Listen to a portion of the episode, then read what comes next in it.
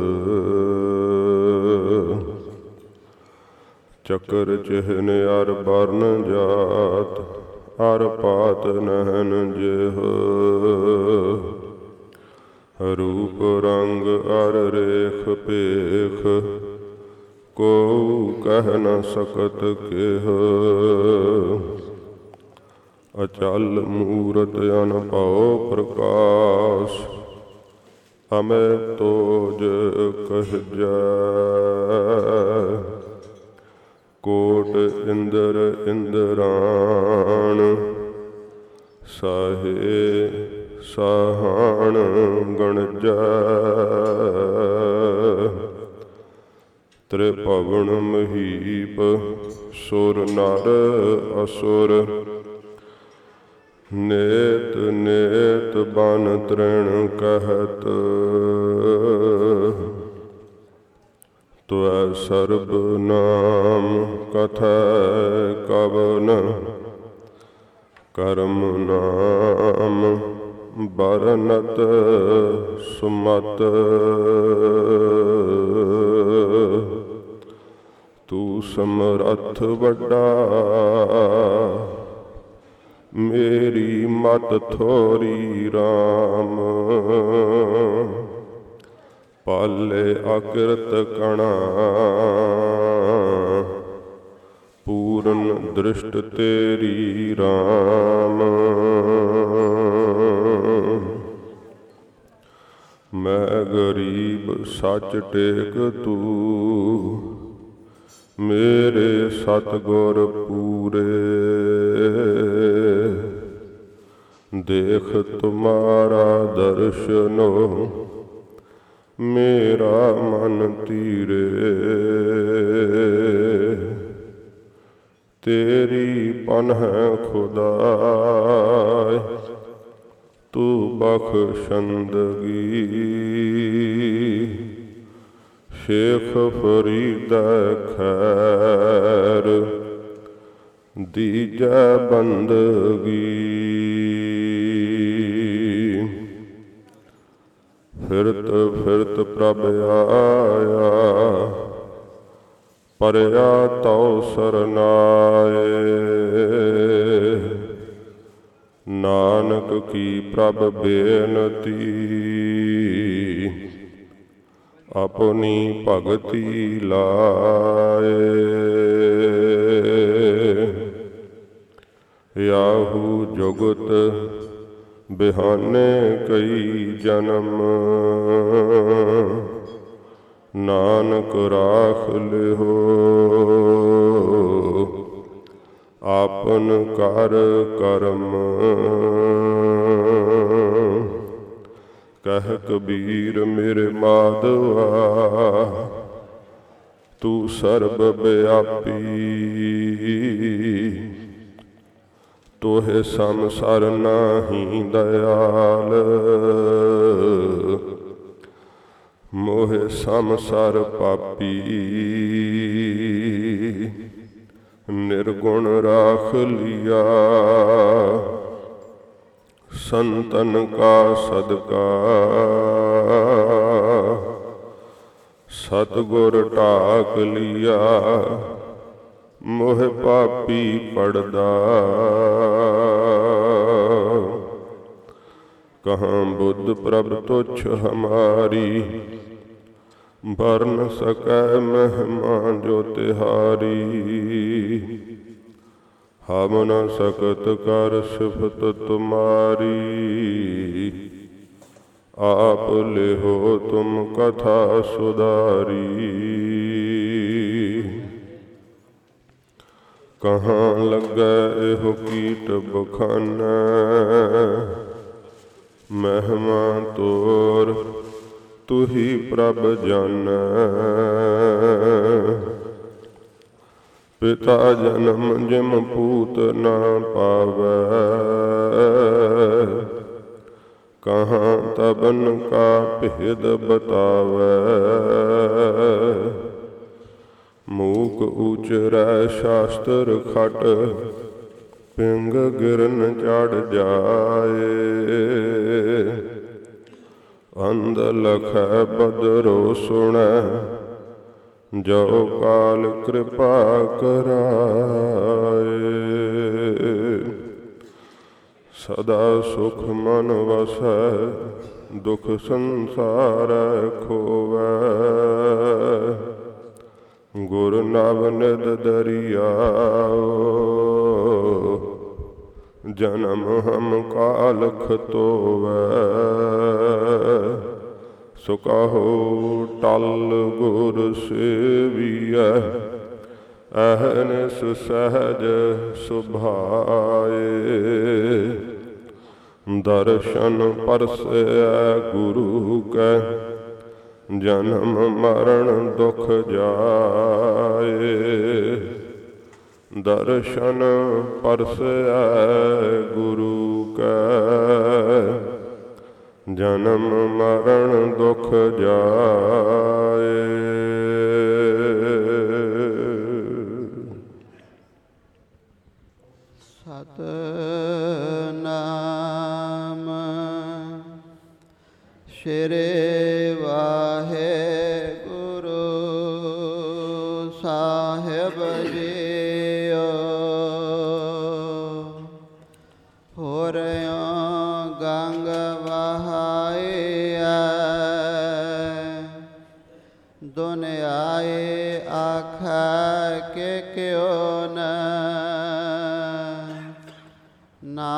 ਨਾਨਕ ਈਸ਼ਰ ਜਗਨਾਥ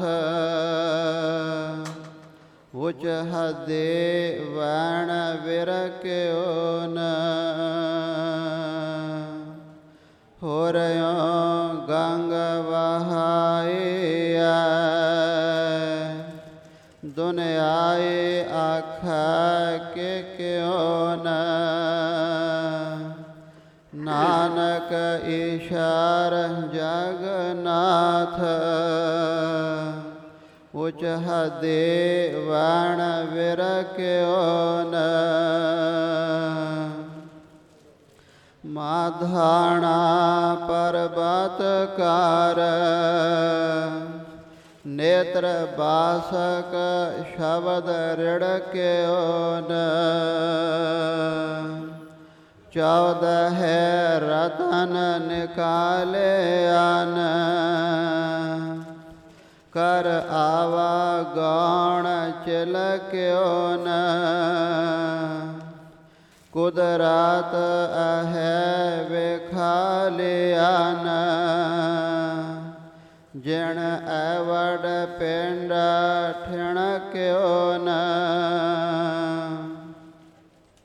ਲਹਣੇ ਧਰਿਓ ਨ ਛਾਤਰ ਸਹਿਰ ਅਸਮਾਨ ਕਿਆੜਾ ਛਿਕਿਓ ਨ। ਜੋਤ ਸਮਾਣੇ, ਜੋਤ ਮਾਹੇ। ਆਪ ਆਪਸ ਤੇ ਮਿਕਿਓ ਨ। ਸਿੱਖਾਂ ਪੁੱਤਰਾਂ ਕੁਖ ਕੈ। ਸਭ ਉਮਤ ਵੇਖੋ ਜੇ ਕਿਉ ਨ। ਜਾਂ ਸੁਧੋਸ ਤਾਂ ਲਹਿਣਾ ਟਿਕਿਓ ਨ। ਸਿਖਾ ਪੁੱਤਰਾ ਕੋਖ ਕੈ। ਸਭ ਉਮਤ ਵੇਖੋ ਜੇ ਕਿਉ ਨ ਜਾਂ ਸੁਧੋਸ ਤਾਂ ਲਹਿਣਾ ਟਿਕਿਓ ਨ। ਵਾਹਿਗੁਰੂ ਜੀ ਕਾ ਖਾਲਸਾ, ਵਾਹਿਗੁਰੂ ਜੀ ਕੀ ਫਤਿਹ ਗਰੀਬ ਨਵਾਜ ਚਬਰ ਸ਼ਤਰ ਤਖਤ ਦੇ ਮਾਲਕ ਦਸ ਪਾਤਸ਼ਾਹੀਆਂ ਦੇ ਆਤਮਿਕ ਸਵਰੂਪ ਜਾਗਦੀ ਜੋਤ ਤਨ ਸਾਹਿਬ ਸ੍ਰੀ ਗੁਰੂ ਗ੍ਰੰਥ ਸਾਹਿਬ ਜੀ ਮਹਾਰਾਜ ਸਤਿਗੁਰੂ ਜੀ ਦੀ ਕਿਰਪਾ ਰਹਿਮਤ ਦਾ ਸਦਕਾ ਮਨੁੱਖਾ ਜਨਮ ਦੇ ਮਿਲੇ ਹੋਏ ਅਮੋਲਕ ਸਵਾਸ। ਆਪ ਜੀ ਸਤ ਸੰਗਤ ਵਿੱਚ ਬੈਠ ਕਰਕੇ ਸਫਲ ਕਰ ਰਹੇ ਹੋ। ਉਹ ਸਮਾਂ, ਉਹ ਘੜੀਆਂ ਲੇਖੇ ਵਿੱਚ ਪੈ ਜਾਂਦੀਆਂ, ਜੋ ਸੱਚੇ ਪਾਤਸ਼ਾਹ ਜੀ ਦੀ ਯਾਦ ਵਿੱਚ ਗੁਜ਼ਰਦੀਆਂ ਹਨ। ਗਰੀਬ ਨਵਾਜ ਪੰਥ ਦੇ ਵਾਲੀ। ਧੰਨ ਗੁਰੂ ਗੋਬਿੰਦ ਸਿੰਘ ਸਾਹਿਬ, ਸੱਚੇ ਪਾਤਸ਼ਾਹ ਜੀ ਮਹਾਰਾਜ। ਜਾਗਦੀ ਜੋਤ ਸਤਿਗੁਰੂ ਜੀ ਦੇ। ਸਤਜੁਗੀ ਤਪ ਅਵਸਥਾਨ ਤਖਤ ਸੱਚਖੰਡ। ਸ੍ਰੀ ਹਜੂਰ ਅਬਚਲ ਨਗਰ ਸਾਹਿਬ ਵਿਖੇ। ਆਪ ਜੀ ਦਰਸ਼ਨ ਦਿਦਾਰੇ ਕਰਕੇ ਆਪਣੇ ਨੇਤਰਾਂ ਨੂੰ, ਆਪਣੇ ਜਨਮ ਨੂੰ ਸਫਲ ਕਰ ਰਹੇ ਹੋ। ਸਤਿਗੁਰੂ ਜੀ ਦੇ ਇਸ ਮਹਾਨ ਪਵਿੱਤਰ ਅਸਥਾਨ ਤੇ ਤੁਰ ਕੀ ਬਾਣੀ ਦੀ ਲੜੀਵਾਰ ਕਥਾ ਦਾ ਸਮਾਂ ਹੋਇਆ ਹੈ। ਰੋਜ਼ ਦੇ ਸਤਸੰਗੀ ਜਨ ਬੜੇ ਪਿਆਰ ਨਾਲ ਜੁੜ ਬੈਠੇ ਨੇ। ਆਓ ਆਪਣੇ ਸਰੀਰ ਨੂੰ ਅੰਗਾਂ ਪ੍ਰਤੰਗਾਂ ਨੂੰ ਮਨ ਨੂੰ ਸਕਾਰਥ ਕਰੀਏ, ਭਾਵ ਸਫਲ ਕਰੀਏ।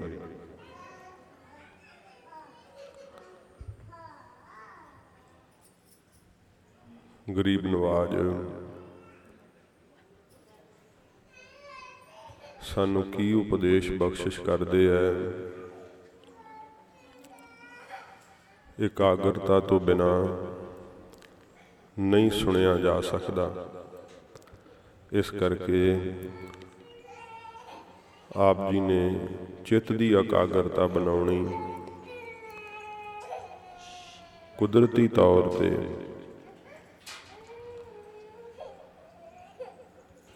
ਇਹ ਸਤਿਗੁਰੂ ਦੀ ਰਹਿਮਤ ਵਰਤਦੀ ਹੈ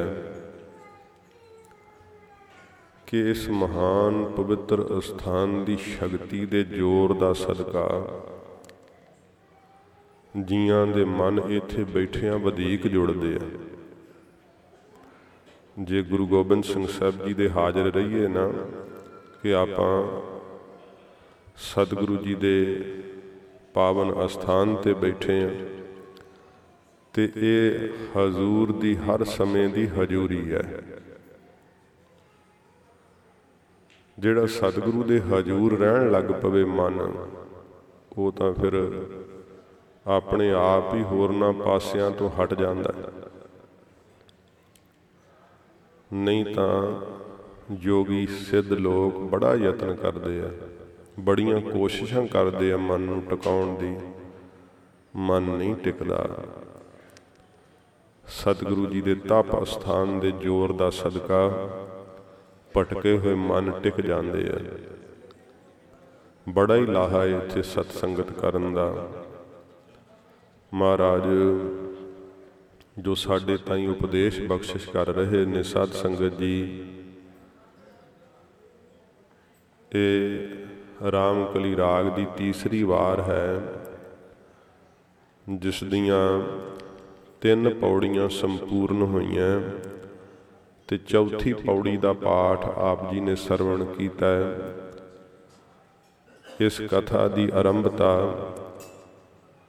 ਗੁਰਮੁਖ ਪਿਆਰੇ ਭਾਈ ਵਿਜਿੰਦਰ ਸਿੰਘ ਜੀ, ਤਿਨਾਂ ਨੇ ਬੜੇ ਪਿਆਰ ਨਾਲ ਕੀਤੀ ਅਤੇ ਬਹੁਤ ਵਿਦਵਤਾ ਭਰਪੂਰ ਸੱਚੇ ਪਾਤਸ਼ਾਹ ਜੀ ਦੀ ਬਾਣੀ ਦੇ ਅਰਥ ਸਰਵਣ ਕਰਵਾਏ।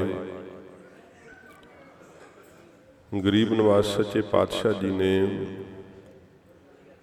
ਇਸ ਬਾਣੀ ਦਾ ਜੋ ਸਰਲੇਖ ਰੱਖਿਆ, ਉਹ ਇਹ ਦੱਸਦਾ ਏ ਕਿ ਇਹ ਬਾਣੀ ਕਦੋਂ, ਕਿੱਥੇ ਤੇ ਕਿਵੇਂ ਉਚਾਰਨ ਕੀਤੀ ਗਈ। ਭਾਵੇਂ ਕਿ ਕਈ ਜ਼ਿਕਰ ਕਰਦੇ ਐ ਕਿ ਇਹ ਸਤਾ ਤੇ ਬਲਵੰਡਾ ਗੁਰੂ ਅੰਗਦ ਦੇਵ ਸੱਚੇ ਪਾਤਸ਼ਾਹ ਦੇ ਸਮੇਂ ਹੋਏ ਐ। ਪਰ ਨਹੀਂ ਸਾਧ ਸੰਗਤ ਜੀ, ਕਿਉਂਕਿ ਅੱਗੇ ਜਿੱਥੇ ਇਹ ਸਵਾਰ ਦੇ ਅੰਦਰ ਜੋਤੀ ਸਰੂਪ ਗੁਰੂ ਨਾਨਕ ਦੇਵ ਸੱਚੇ ਪਾਤਸ਼ਾਹ ਜੀ ਦਾ ਜਸ ਹੈ ਤੇ ਹੁਣ ਗੁਰੂ ਅੰਗਦ ਦੇਵ ਸੱਚੇ ਪਾਤਸ਼ਾਹ ਜੀ ਦੀ ਪਵਿੱਤਰ ਵਡਿਆਈ ਰਾਏ ਬਲਵੰਡ ਤੇ ਰਾਏ ਸਤਾ ਜੀ ਕਹਿ ਰਹੇ ਐ ਉਥੇ ਗੁਰੂ ਅਮਰਦਾਸ ਸੱਚੇ ਪਾਤਸ਼ਾਹ ਜੀ ਮਹਾਰਾਜ ਦਾ ਵੀ ਜਸ ਇਸ ਵਾਰ ਦੇ ਅੰਦਰ ਕਿਹਾ ਹੈ। ਸੋ ਟਿੱਕਾ ਸੋ ਬਹਿਣਾ। ਸਤਿਗੁਰੂ ਜੀ ਦੀ ਬਾਬਤ ਪਿਉ ਦਾਦੇ ਜਿਹਾ ਪੋਤਾ ਪਰਵਾਨ। ਗੁਰੂ ਅਮਰਦਾਸ ਸਾਹਿਬ ਜੀ ਮਹਾਰਾਜ ਦਾ ਵੀ ਜਸ ਆਵੇਗਾ। ਗੁਰੂ ਰਾਮਦਾਸ ਸੱਚੇ ਪਾਤਸ਼ਾਹ ਜੀ ਮਹਾਰਾਜ ਦਾ ਵੀ ਜਸ ਆਵੇਗਾ। ਤੇ ਅਖੀਰ ਗੁਰੂ ਅਰਜਨ ਦੇਵ ਸੱਚੇ ਪਾਤਸ਼ਾਹ ਜੀ ਮਹਾਰਾਜ ਦੀ ਵੀ ਵੱਡੀ ਵਡਿਆਈ ਗਾਉਣਗੇ ਰਾਏ ਬਲਵੰਡ ਤੇ ਰਾਏ ਸਤਾ ਜੀ। ਗੁਰੂ ਅਰਜਨ ਦੇਵ ਸੱਚੇ ਪਾਤਸ਼ਾਹ ਜੀ ਮਹਾਰਾਜ ਦੇ ਸਮੇਂ ਕਾਲ ਵਿੱਚ ਇਹਨਾਂ ਤੇ ਇਹ ਬਖਸ਼ਿਸ਼ ਹੋਈ। ਆਪ ਜੀ ਨੇ ਉਥਾਨ ਕਾ ਸੁਣੀ ਹੈ। ਮੈਂ ਵਿਸਥਾਰ ਨਹੀਂ ਕਰਾਂਗਾ, ਪਰ ਟੂਕ ਮਾਤਰ ਉਸ ਉਥਾਨਕਾ ਦੀ ਬੇਨਤੀ ਕਰਾਂਗਾ, ਕਿਉਂਕਿ ਜਿਹੜੀ ਉਥਾਨਕਾ ਹੁੰਦੀ ਹੈ ਨਾ, ਉਹ ਸਾਰੇ ਸ਼ਬਦ ਦਾ ਤੁਰਾ ਹੁੰਦੀ। ਸ਼ਬਦ ਦਾ ਭਾਵ ਵੀ ਉੱਥੋਂ ਸਮਝ ਪਤਾ ਲੱਗਦਾ ਹੈ। ਸਤਿਗੁਰੂ ਜੀ ਨੇ ਭਾਵੇਂ ਕਿ ਰਾਏ ਬਲਵੰਡ ਤੇ ਰਾਏ ਸਤਾ ਜੀ ਨੇ ਇਹ ਉਚਾਰੀ ਹੈ, ਪਰ ਸਤਿਗੁਰੂ ਜੀ ਨੇ ਫਿਰ ਆਪਣੇ ਸ਼੍ਰੀ ਮੁਖ ਤੋਂ ਉਚਾਰ ਕੇ ਭਾਈ ਗੁਰਦਾਸ ਜੀ ਨੂੰ ਲਖਾਰੀ ਲਾ ਇਹ ਬਾਣੀ ਲਿਖਵਾਈ ਹੈ ਸੱਚੇ ਪਾਤਸ਼ਾਹ ਨੇ। ਤੇ ਮੂਲ ਰੂਪ ਵਿੱਚ ਰਾਏ ਬਲਵੰਡ ਤੇ ਰਾਏ ਸਤਾ ਜੀ ਦਾ ਸਤਿਗੁਰੂ ਜੀ ਨੇ ਨਾਮ ਵੀ ਦਿੱਤਾ ਹੈ। ਆਪ ਅੰਦਾਜ਼ਾ ਲਾਓ, ਕਿਉਂਕਿ ਉਥਾਨਕਾ ਦੁਆਰਾ ਤੁਸੀਂ ਸੁਣਿਆ ਸੀ ਕਿ ਬਲਵੰਡ ਜੀ ਨੇ ਤੇ ਰਾਏ ਸਤਾ ਨੇ ਸੱਚੇ ਪਾਤਸ਼ਾਹ ਜੀ ਦੀ ਨਿੰਦਾ ਕੀਤੀ ਸੀ। ਕਿਉਂਕਿ ਉਹਨਾਂ ਨੂੰ ਅਹੰਕਾਰ ਹੋ ਗਿਆ ਸੀ। ਮਾਇਆ ਦੇ ਲਾਲਚ ਵਿੱਚ ਆ ਕਰਕੇ ਇਹ ਸਭ ਕੁਝ ਉਹਨਾਂ ਨੇ ਕੀਤਾ ਤੇ ਕਹਿਣਗੇ ਇਸ ਪੌੜੀ ਦੇ ਅੱਗੇ ਪੌੜੀ ਆਵੇਗੀ, ਉਹਦੇ ਅੰਦਰ ਕਹਿਣਗੇ, ਮਹਾਰਾਜ, ਸਾਥੋਂ ਕੀ ਬੋਲੋ ਹੋਈ ਸਾਧ ਸੰਗਤ ਜੀ, ਬਹੁਤ ਵੱਡਾ ਬੱਜਰ ਪਾਪ ਹੁੰਦਾ ਹੈ ਗੁਰੂ ਨਿੰਦਾ ਦਾ। ਨਿੰਦਾ ਤੇ ਕਿਸੇ ਆਮ ਮਨੁੱਖ ਦੀ ਬੜੀ ਮਾੜੀ ਹੈ।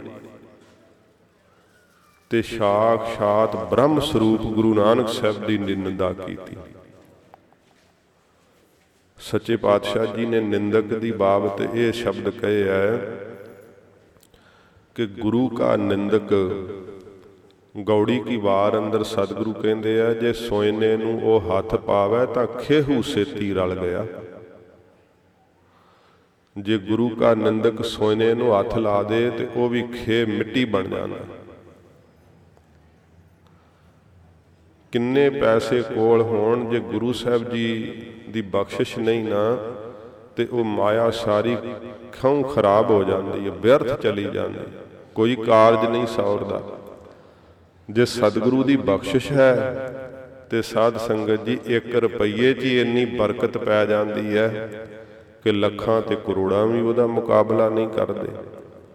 ਇਸ ਕਰਕੇ ਮਾਇਆ ਦੀ ਪ੍ਰਬਲ ਸ਼ਕਤੀ ਜਿਹੜੀ ਹੈ ਨਾ ਇਹ ਵੇਖਣ ਨੂੰ ਤਾਂ ਬੜੀ ਸ਼ਕਤੀਸ਼ਾਲੀ ਪ੍ਰਵੇ- ਪ੍ਰਤੀਤ ਹੁੰਦੀ ਹੈ।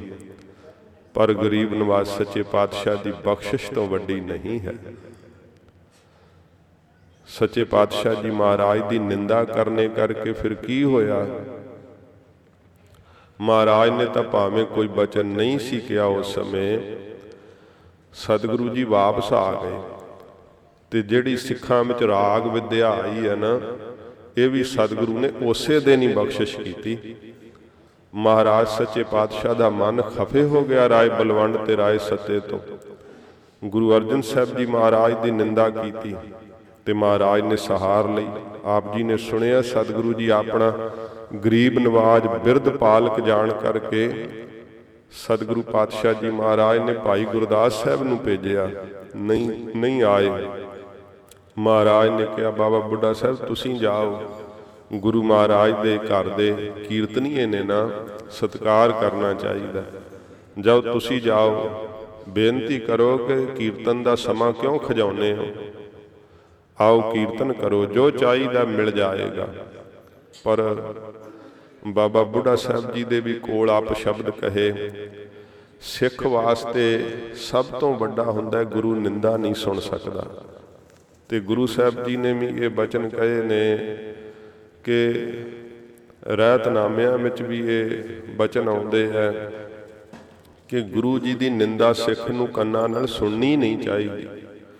ਤੇ ਜੇ ਸਿੱਖ ਸੁਣੇ ਤੇ ਉਹਨੂੰ ਵੀ ਪਾਪ ਲੱਗਦਾ ਫਿਰ। ਜਾਂ ਤਾਂ ਉਥੋਂ ਹਟ ਜਾਵੇ, ਚਲਿਆ ਜਾਵੇ। ਜੇ ਬਲ ਪੈਂਦਾ ਹੈ ਤੇ ਫਿਰ ਮਹਾਰਾਜ ਦੇ ਬਚਨ ਨੇ ਕਿ ਗੁਰ ਕੀ ਨਿੰਦਾ ਸੁਨੇ ਨਾ ਕਾਨ। ਤਿਸ ਕੋ ਭੇਟ ਕੀਓ ਸਿਰ ਕਿਰਪਾਨ। ਕਿਰਪਾਨ ਨਾਲ ਉਹਦਾ ਸਿਰ ਲਾ ਦੇਣਾ ਚਾਹੀਦਾ ਹੈ। ਇਹ ਕਾਨੂੰਨ ਗੁਰੂ ਕਰਦਾ ਹੈ, ਕਿਸੇ ਮਨੁੱਖ ਦਾ ਬਣਾਇਆ ਨਹੀਂ ਹੈ। ਬਾਬਾ ਬੁੱਢਾ ਸਾਹਿਬ ਜੀ ਕਿਵੇਂ ਬਰਦਾਸ਼ਤ ਕਰ ਸਕਦੇ ਸੀ? ਆ ਗਏ ਵਾਪਸ। ਗੁਰੂਦੇਵ, ਉਹ ਮਹਾਰਾਜ ਬਹੁਤ ਅਹੰਕਾਰੀ ਹੋ ਗਏ ਨੇ ਸੱਚੇ ਪਾਤਸ਼ਾਹ। ਗਰੀਬ ਨਵਾਜ, ਆਪ ਸ਼ਬਦ ਬੋਲਦੇ ਆ ਉਹ ਸਤਿਗੁਰੂ ਮਹਾਰਾਜ। ਆਪਣਾ ਗਰੀਬ ਨਵਾਜ ਬਿਰਦ ਜਾਣ ਕੇ ਆਪ ਚੱਲ ਕੇ ਗਏ। ਸਤਿਗੁਰੂ ਜੀ ਨੂੰ ਆਇਆ ਵੇਖ ਕਰਕੇ ਨਾ ਆਪ ਜੀ ਨੇ ਸੁਣਿਆ ਜਿੱਥੇ ਭਾਈ ਸ਼ਾਲੋ ਜੀ ਦਾ ਟੋਬਾ ਹੈ ਨਾ, ਇੱਥੇ ਇਹਨਾਂ ਦਾ ਘਰ ਸੀਗਾ। ਸਤਿਗੁਰੂ ਜੀ ਨੂੰ ਆਇਆ ਵੇਖ ਕੇ ਮੰਜੇ ਤੇ ਬੈਠਾ ਰਿਹਾ, ਰਾਏ ਬਲਵੰਡ, ਉੱਠਿਆ ਨਹੀਂ। ਗੁਰੂ ਦੇਵ ਦਾ ਸਤਕਾਰ ਨਹੀਂ ਕੀਤਾ, ਪਰ ਮਹਾਰਾਜ ਨੇ ਕੋਈ ਸ਼ਿਕਵਾ ਨਹੀਂ ਕੀਤਾ।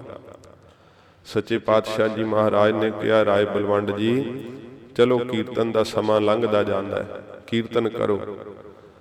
ਸਤਿਗੁਰੂ ਪਾਤਸ਼ਾਹ ਜੀ ਮਹਾਰਾਜ ਨੂੰ ਕਿਹਾ, ਮਹਾਰਾਜ, ਅਸੀਂ ਕੀਰਤਨ ਕਰਦੇ ਆਂ ਤੇ ਸੰਗਤਾਂ ਆਉਂਦੀਆਂ। ਜੇ ਅਸੀਂ ਜਸ ਨਾ ਗਾਈਏ ਤੇ ਸੰਗਤਾਂ ਨਾ ਆਉਣ। ਤੁਹਾਨੂੰ ਗੁਰੂ ਕੌਣ ਮੰਨੇ? ਸਤਿਗੁਰੂ ਕਹਿੰਦੇ, ਠੀਕ ਇਸੇ ਤਰ੍ਹਾਂ ਹੀ ਹੈ, ਰਾਏ ਬਲਵੰਡ ਜੀ, ਪਰ ਆਓ ਕੀਰਤਨ ਤਾਂ ਕਰੋ। ਆਪਣੀ ਨਿੰਦਾ ਬਰਦਾਸ਼ਤ ਕਰ ਲਈ ਕਿੱਡਾ ਵਿਸ਼ਾਲ ਹਿਰਦਾ ਸੱਚੇ ਪਾਤਸ਼ਾਹ ਦਾ।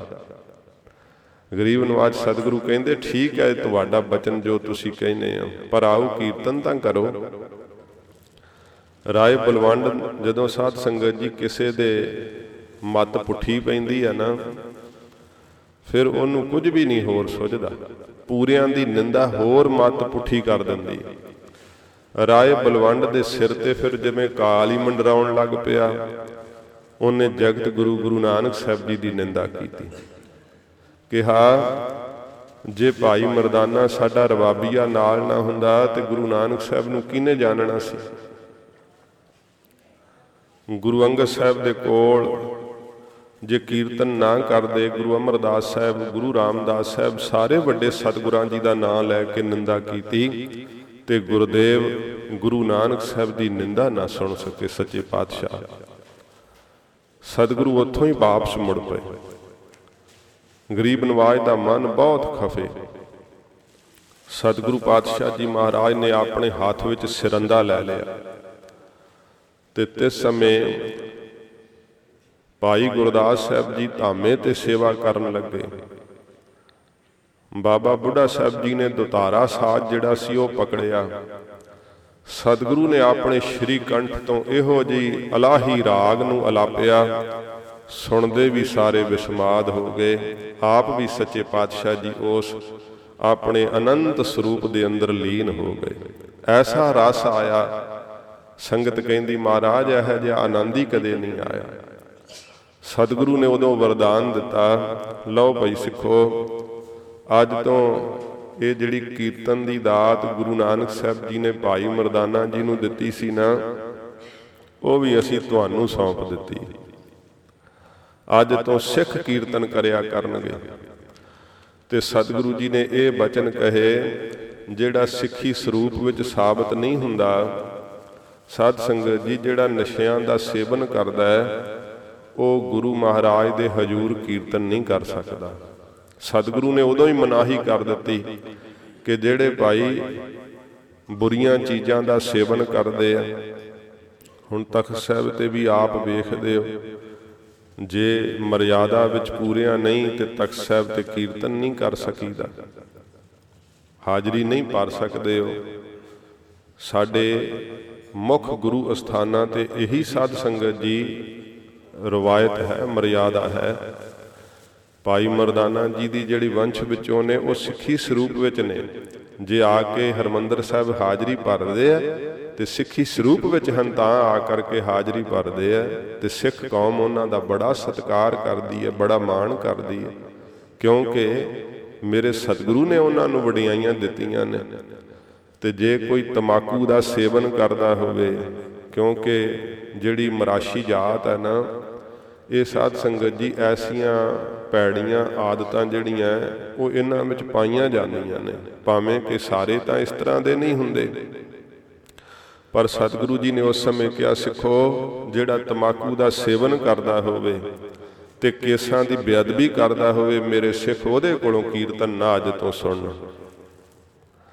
ਅੱਜ ਤੋਂ ਅਸੀਂ ਇਹ ਦਾਤ ਆਪਣੇ ਸਿੱਖਾਂ ਨੂੰ ਦੇ ਦਿੱਤੀ ਹੈ ਕਿੰਨੀ ਬਖਸ਼ਿਸ਼ ਗੁਰੂ ਅਰਜਨ ਦੇਵ ਸੱਚੇ ਪਾਤਸ਼ਾਹ ਮਹਾਰਾਜ ਨੇ ਕੀਤੀ।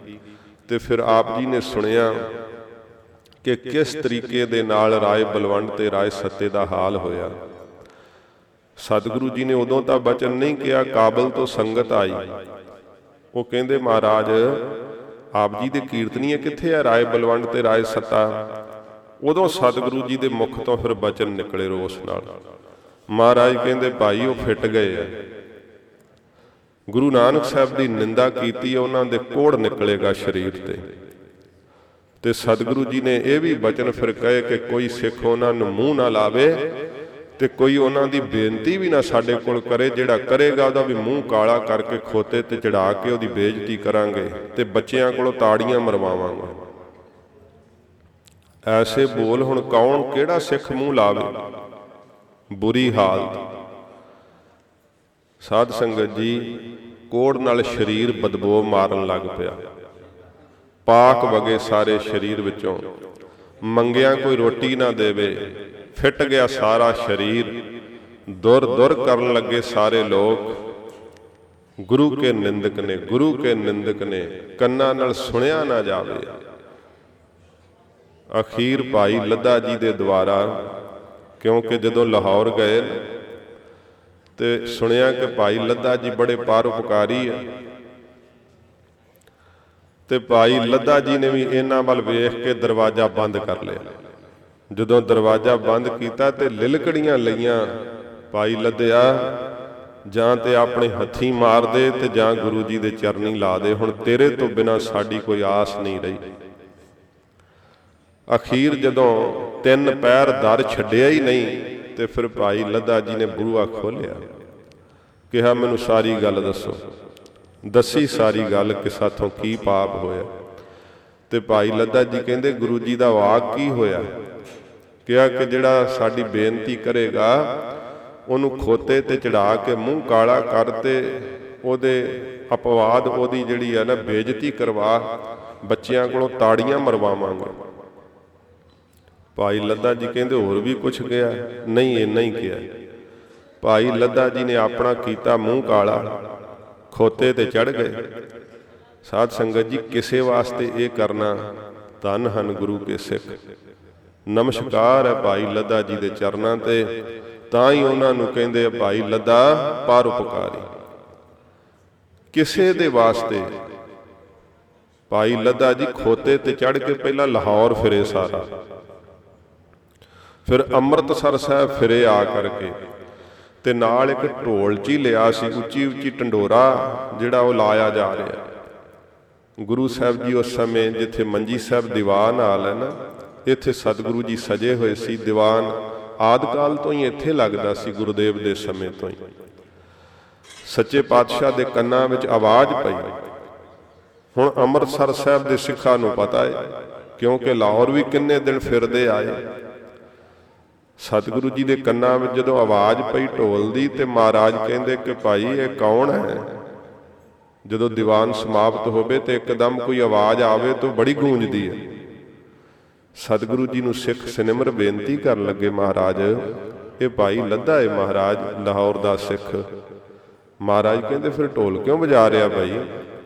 ਸਤਿਗੁਰੂ ਜੀ, ਹੌਸਲਾ ਨਹੀਂ ਪੈਂਦਾ ਜੇ ਆਪ ਕਹੋ ਤੇ ਬੇਨਤੀ ਕਰ ਦਈਏ। ਮਹਾਰਾਜ ਕਹਿੰਦੇ, ਹਾਂ, ਕਹੋ ਭਾਈ, ਦੱਸੋ ਸੱਚੇ ਪਾਤਸ਼ਾਹ ਇਹ ਰਾਏ ਬਲਵੰਤ ਤੇ ਰਾਏ ਸੱਤੇ ਦੀ ਬੇਨਤੀ ਕਰਨ ਲਈ ਭਾਈ ਲੱਦੇ ਨੇ ਆਪਣਾ ਮੂੰਹ ਕਾਲਾ ਕੀਤਾ ਹੋਇਆ ਤੇ ਖੋਤੇ ਤੇ ਚੜੇ ਹੋਏ।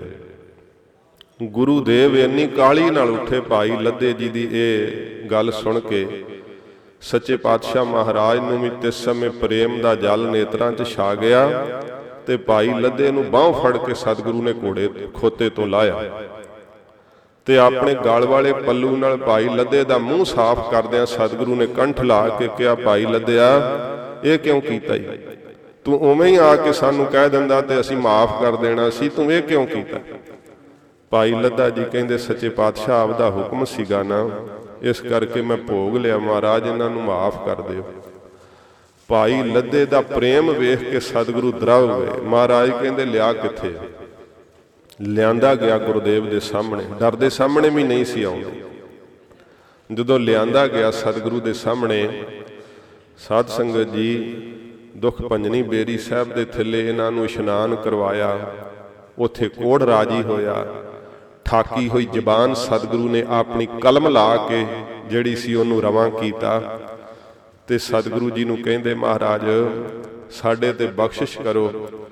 ਤੇ ਗੁਰੂ ਦੇਵ ਨੇ ਕਿਹਾ, ਜਿਨ੍ਹਾਂ ਸੰਗਿਆਂ ਦੇ ਨਾਲ, ਜਿਨ੍ਹਾਂ ਜਿਸ ਗਲੇ ਦੇ ਨਾਲ ਗੁਰੂ ਦੇਵ ਦੀ ਨਿੰਦਾ ਕੀਤੀ ਹੈ ਰਾਏ ਬਲਵੰਡ, ਉਸੇ ਸੰਗੇ ਨਾਲ ਗੁਰੂ ਦੇਵ ਦਾ ਜਸ ਕਰੋ, ਸਰਾਪ ਮੁਕਤ ਹੋ ਜਾਓਗੇ।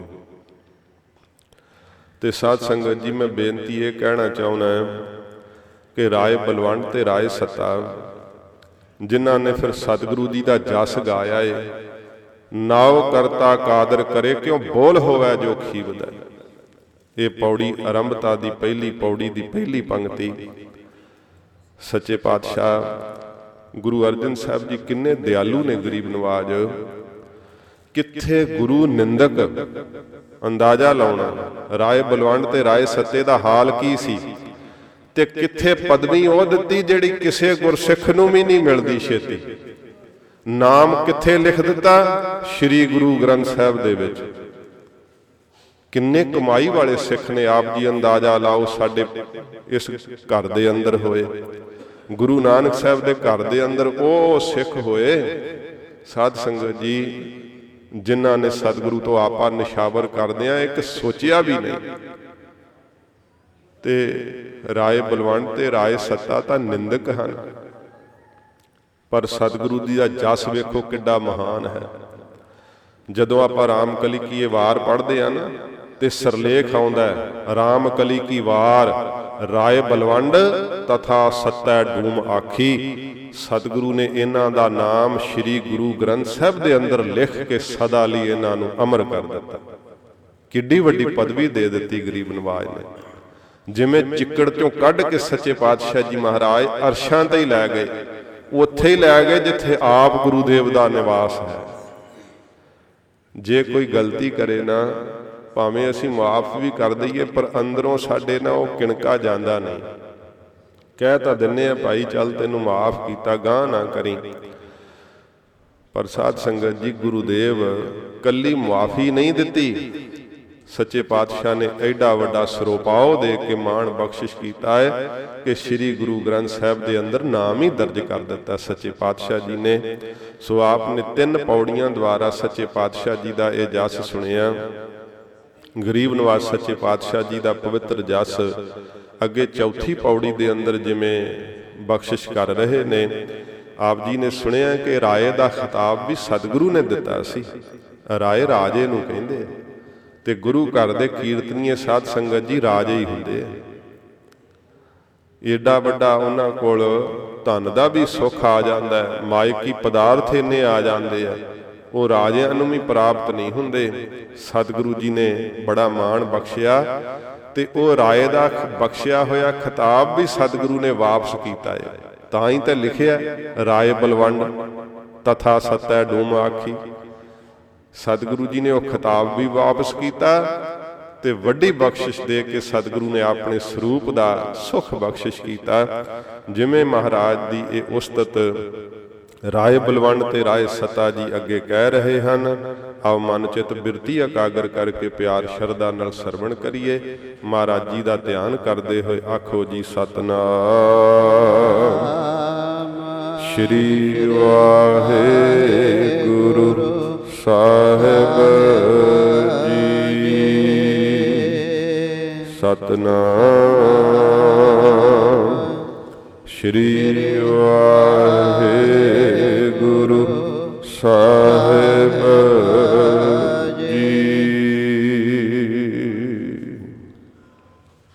ਸਤਨਾਮ ਸ਼੍ਰੀ ਵਾਹਿਗੁਰੂ ਜੀ। ਹੋਰਿਓ ਗੰਗ ਵਹਾਈਐ ਅੱਗੇ ਸਾਧ ਸੰਗਤ ਜੀ ਸਤਿਗੁਰੂ ਜੀ ਦਾ ਜਸ ਕਰਦੇ ਹੋਏ ਰਾਏ ਬਲਵੰਡ ਤੇ ਰਾਏ ਸੱਤਾ। ਇਹ ਸਾਧ ਸੰਗਤ ਜੀ 8 ਪੌੜੀਆਂ ਨੇ। ਇਸ ਦੇ ਵਿੱਚ ਸ਼ਲੋਕ ਤੇ ਮਹੱਲੇ ਨਹੀਂ ਹਨ। ਇਹ ਪੌੜੀਆਂ ਵਾਲੀ ਵਾਰ ਹੈ। ਸੱਚੇ ਪਾਤਸ਼ਾਹ ਜੀ ਨੇ ਆਪ ਆਪਣੇ ਸ਼੍ਰੀ ਕੰਠ ਤੋਂ ਫਿਰ ਇਹਨੂੰ ਉਚਾਰ ਕੇ ਸ਼੍ਰੀ ਗੁਰੂ ਗ੍ਰੰਥ ਸਾਹਿਬ ਦੇ ਅੰਦਰ ਦਰਜ ਕਰਵਾਇਆ ਹੈ। ਸੋ ਰਾਏ ਬਲਵੰਡ ਜੀ ਕੀ ਕਹਿੰਦੇ ਆ? ਹੋਰਿਓ ਗੰਗ ਵਹਾਇਓ ਨੇ।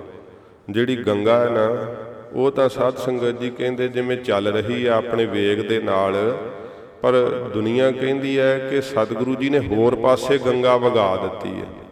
ਹੋਰ ਪਾਸੇ ਕਿਵੇਂ ਗੰਗਾ ਵਗਾ ਦਿੱਤੀ ਹੈ? ਹੋਰ ਪਾਸੇ ਹੁੰਦੀ ਹੈ ਕਿ ਉਲਟੇ ਪਾਸੇ ਚਲਾ ਦਿੱਤੀ ਹੈ। ਉਹ ਕੀ ਵਗਾਈ ਹੈ? ਇਹ ਸੰਸਾਰ ਦਾ ਇਤਿਹਾਸ ਹੈ। ਇਸ ਸੰਸਾਰ ਦੇ ਅੰਦਰ ਜਿੰਨੇ ਵੀ ਪੀਰ ਪੈਗੰਬਰ, ਰਾਜੇ ਮਹਾਰਾਜੇ ਆਏ ਐ ਉਹਨਾਂ ਨੇ ਸਾਧ ਸੰਗਤ ਜੀ ਆਪਣੇ ਪੁੱਤਰਾਂ ਨੂੰ ਹੀ ਆਪਣੀ ਬਖਸ਼ਿਸ਼ ਦੇ ਮਾਣ ਦਿੱਤੇ ਐ ਪਰ ਸੱਚੇ ਪਾਤਸ਼ਾਹ ਜੀ ਮਹਾਰਾਜ ਨੇ ਪੁੱਤਰਾਂ ਨੂੰ ਛੱਡ ਕੇ ਜਿਹੜੀ ਸੇਵਕ ਨੂੰ ਗੁਰਤਾ ਗੱਦੀ ਦਿੱਤੀ ਹੈ ਨਾ, ਦੁਨੀਆ ਕਹਿੰਦੀ ਹੈ ਸੰਸਾਰ ਕਹਿੰਦਾ ਹੈ ਕਿ ਗੁਰੂ ਨਾਨਕ ਸਾਹਿਬ ਨੇ ਗੰਗਾ ਉਲਟੀ ਵਹਾ ਦਿੱਤੀ ਹੈ ਪਰ ਸੰਸਾਰ ਨੂੰ ਉਲਟੀ ਦਿਸ ਰਹੀ ਹੈ ਪਰ ਸੱਚੇ ਪਾਤਸ਼ਾਹ ਨੇ ਸਿੱਧੀ ਚਲਾਈ ਹੈ ਗਰੀਬ ਨਵਾਜ ਨੇ। ਸੇਵਕ ਨੂੰ ਮਾਣ ਦਿੱਤਾ ਗਰੀਬ ਨਵਾਜ ਨੇ, ਕਿਉਂਕਿ ਇਹ ਸਾਧ ਸੰਗਤ ਜੀ ਹੈ ਹੀ ਸੇਵਕ ਦੀ ਵਸਤੂ।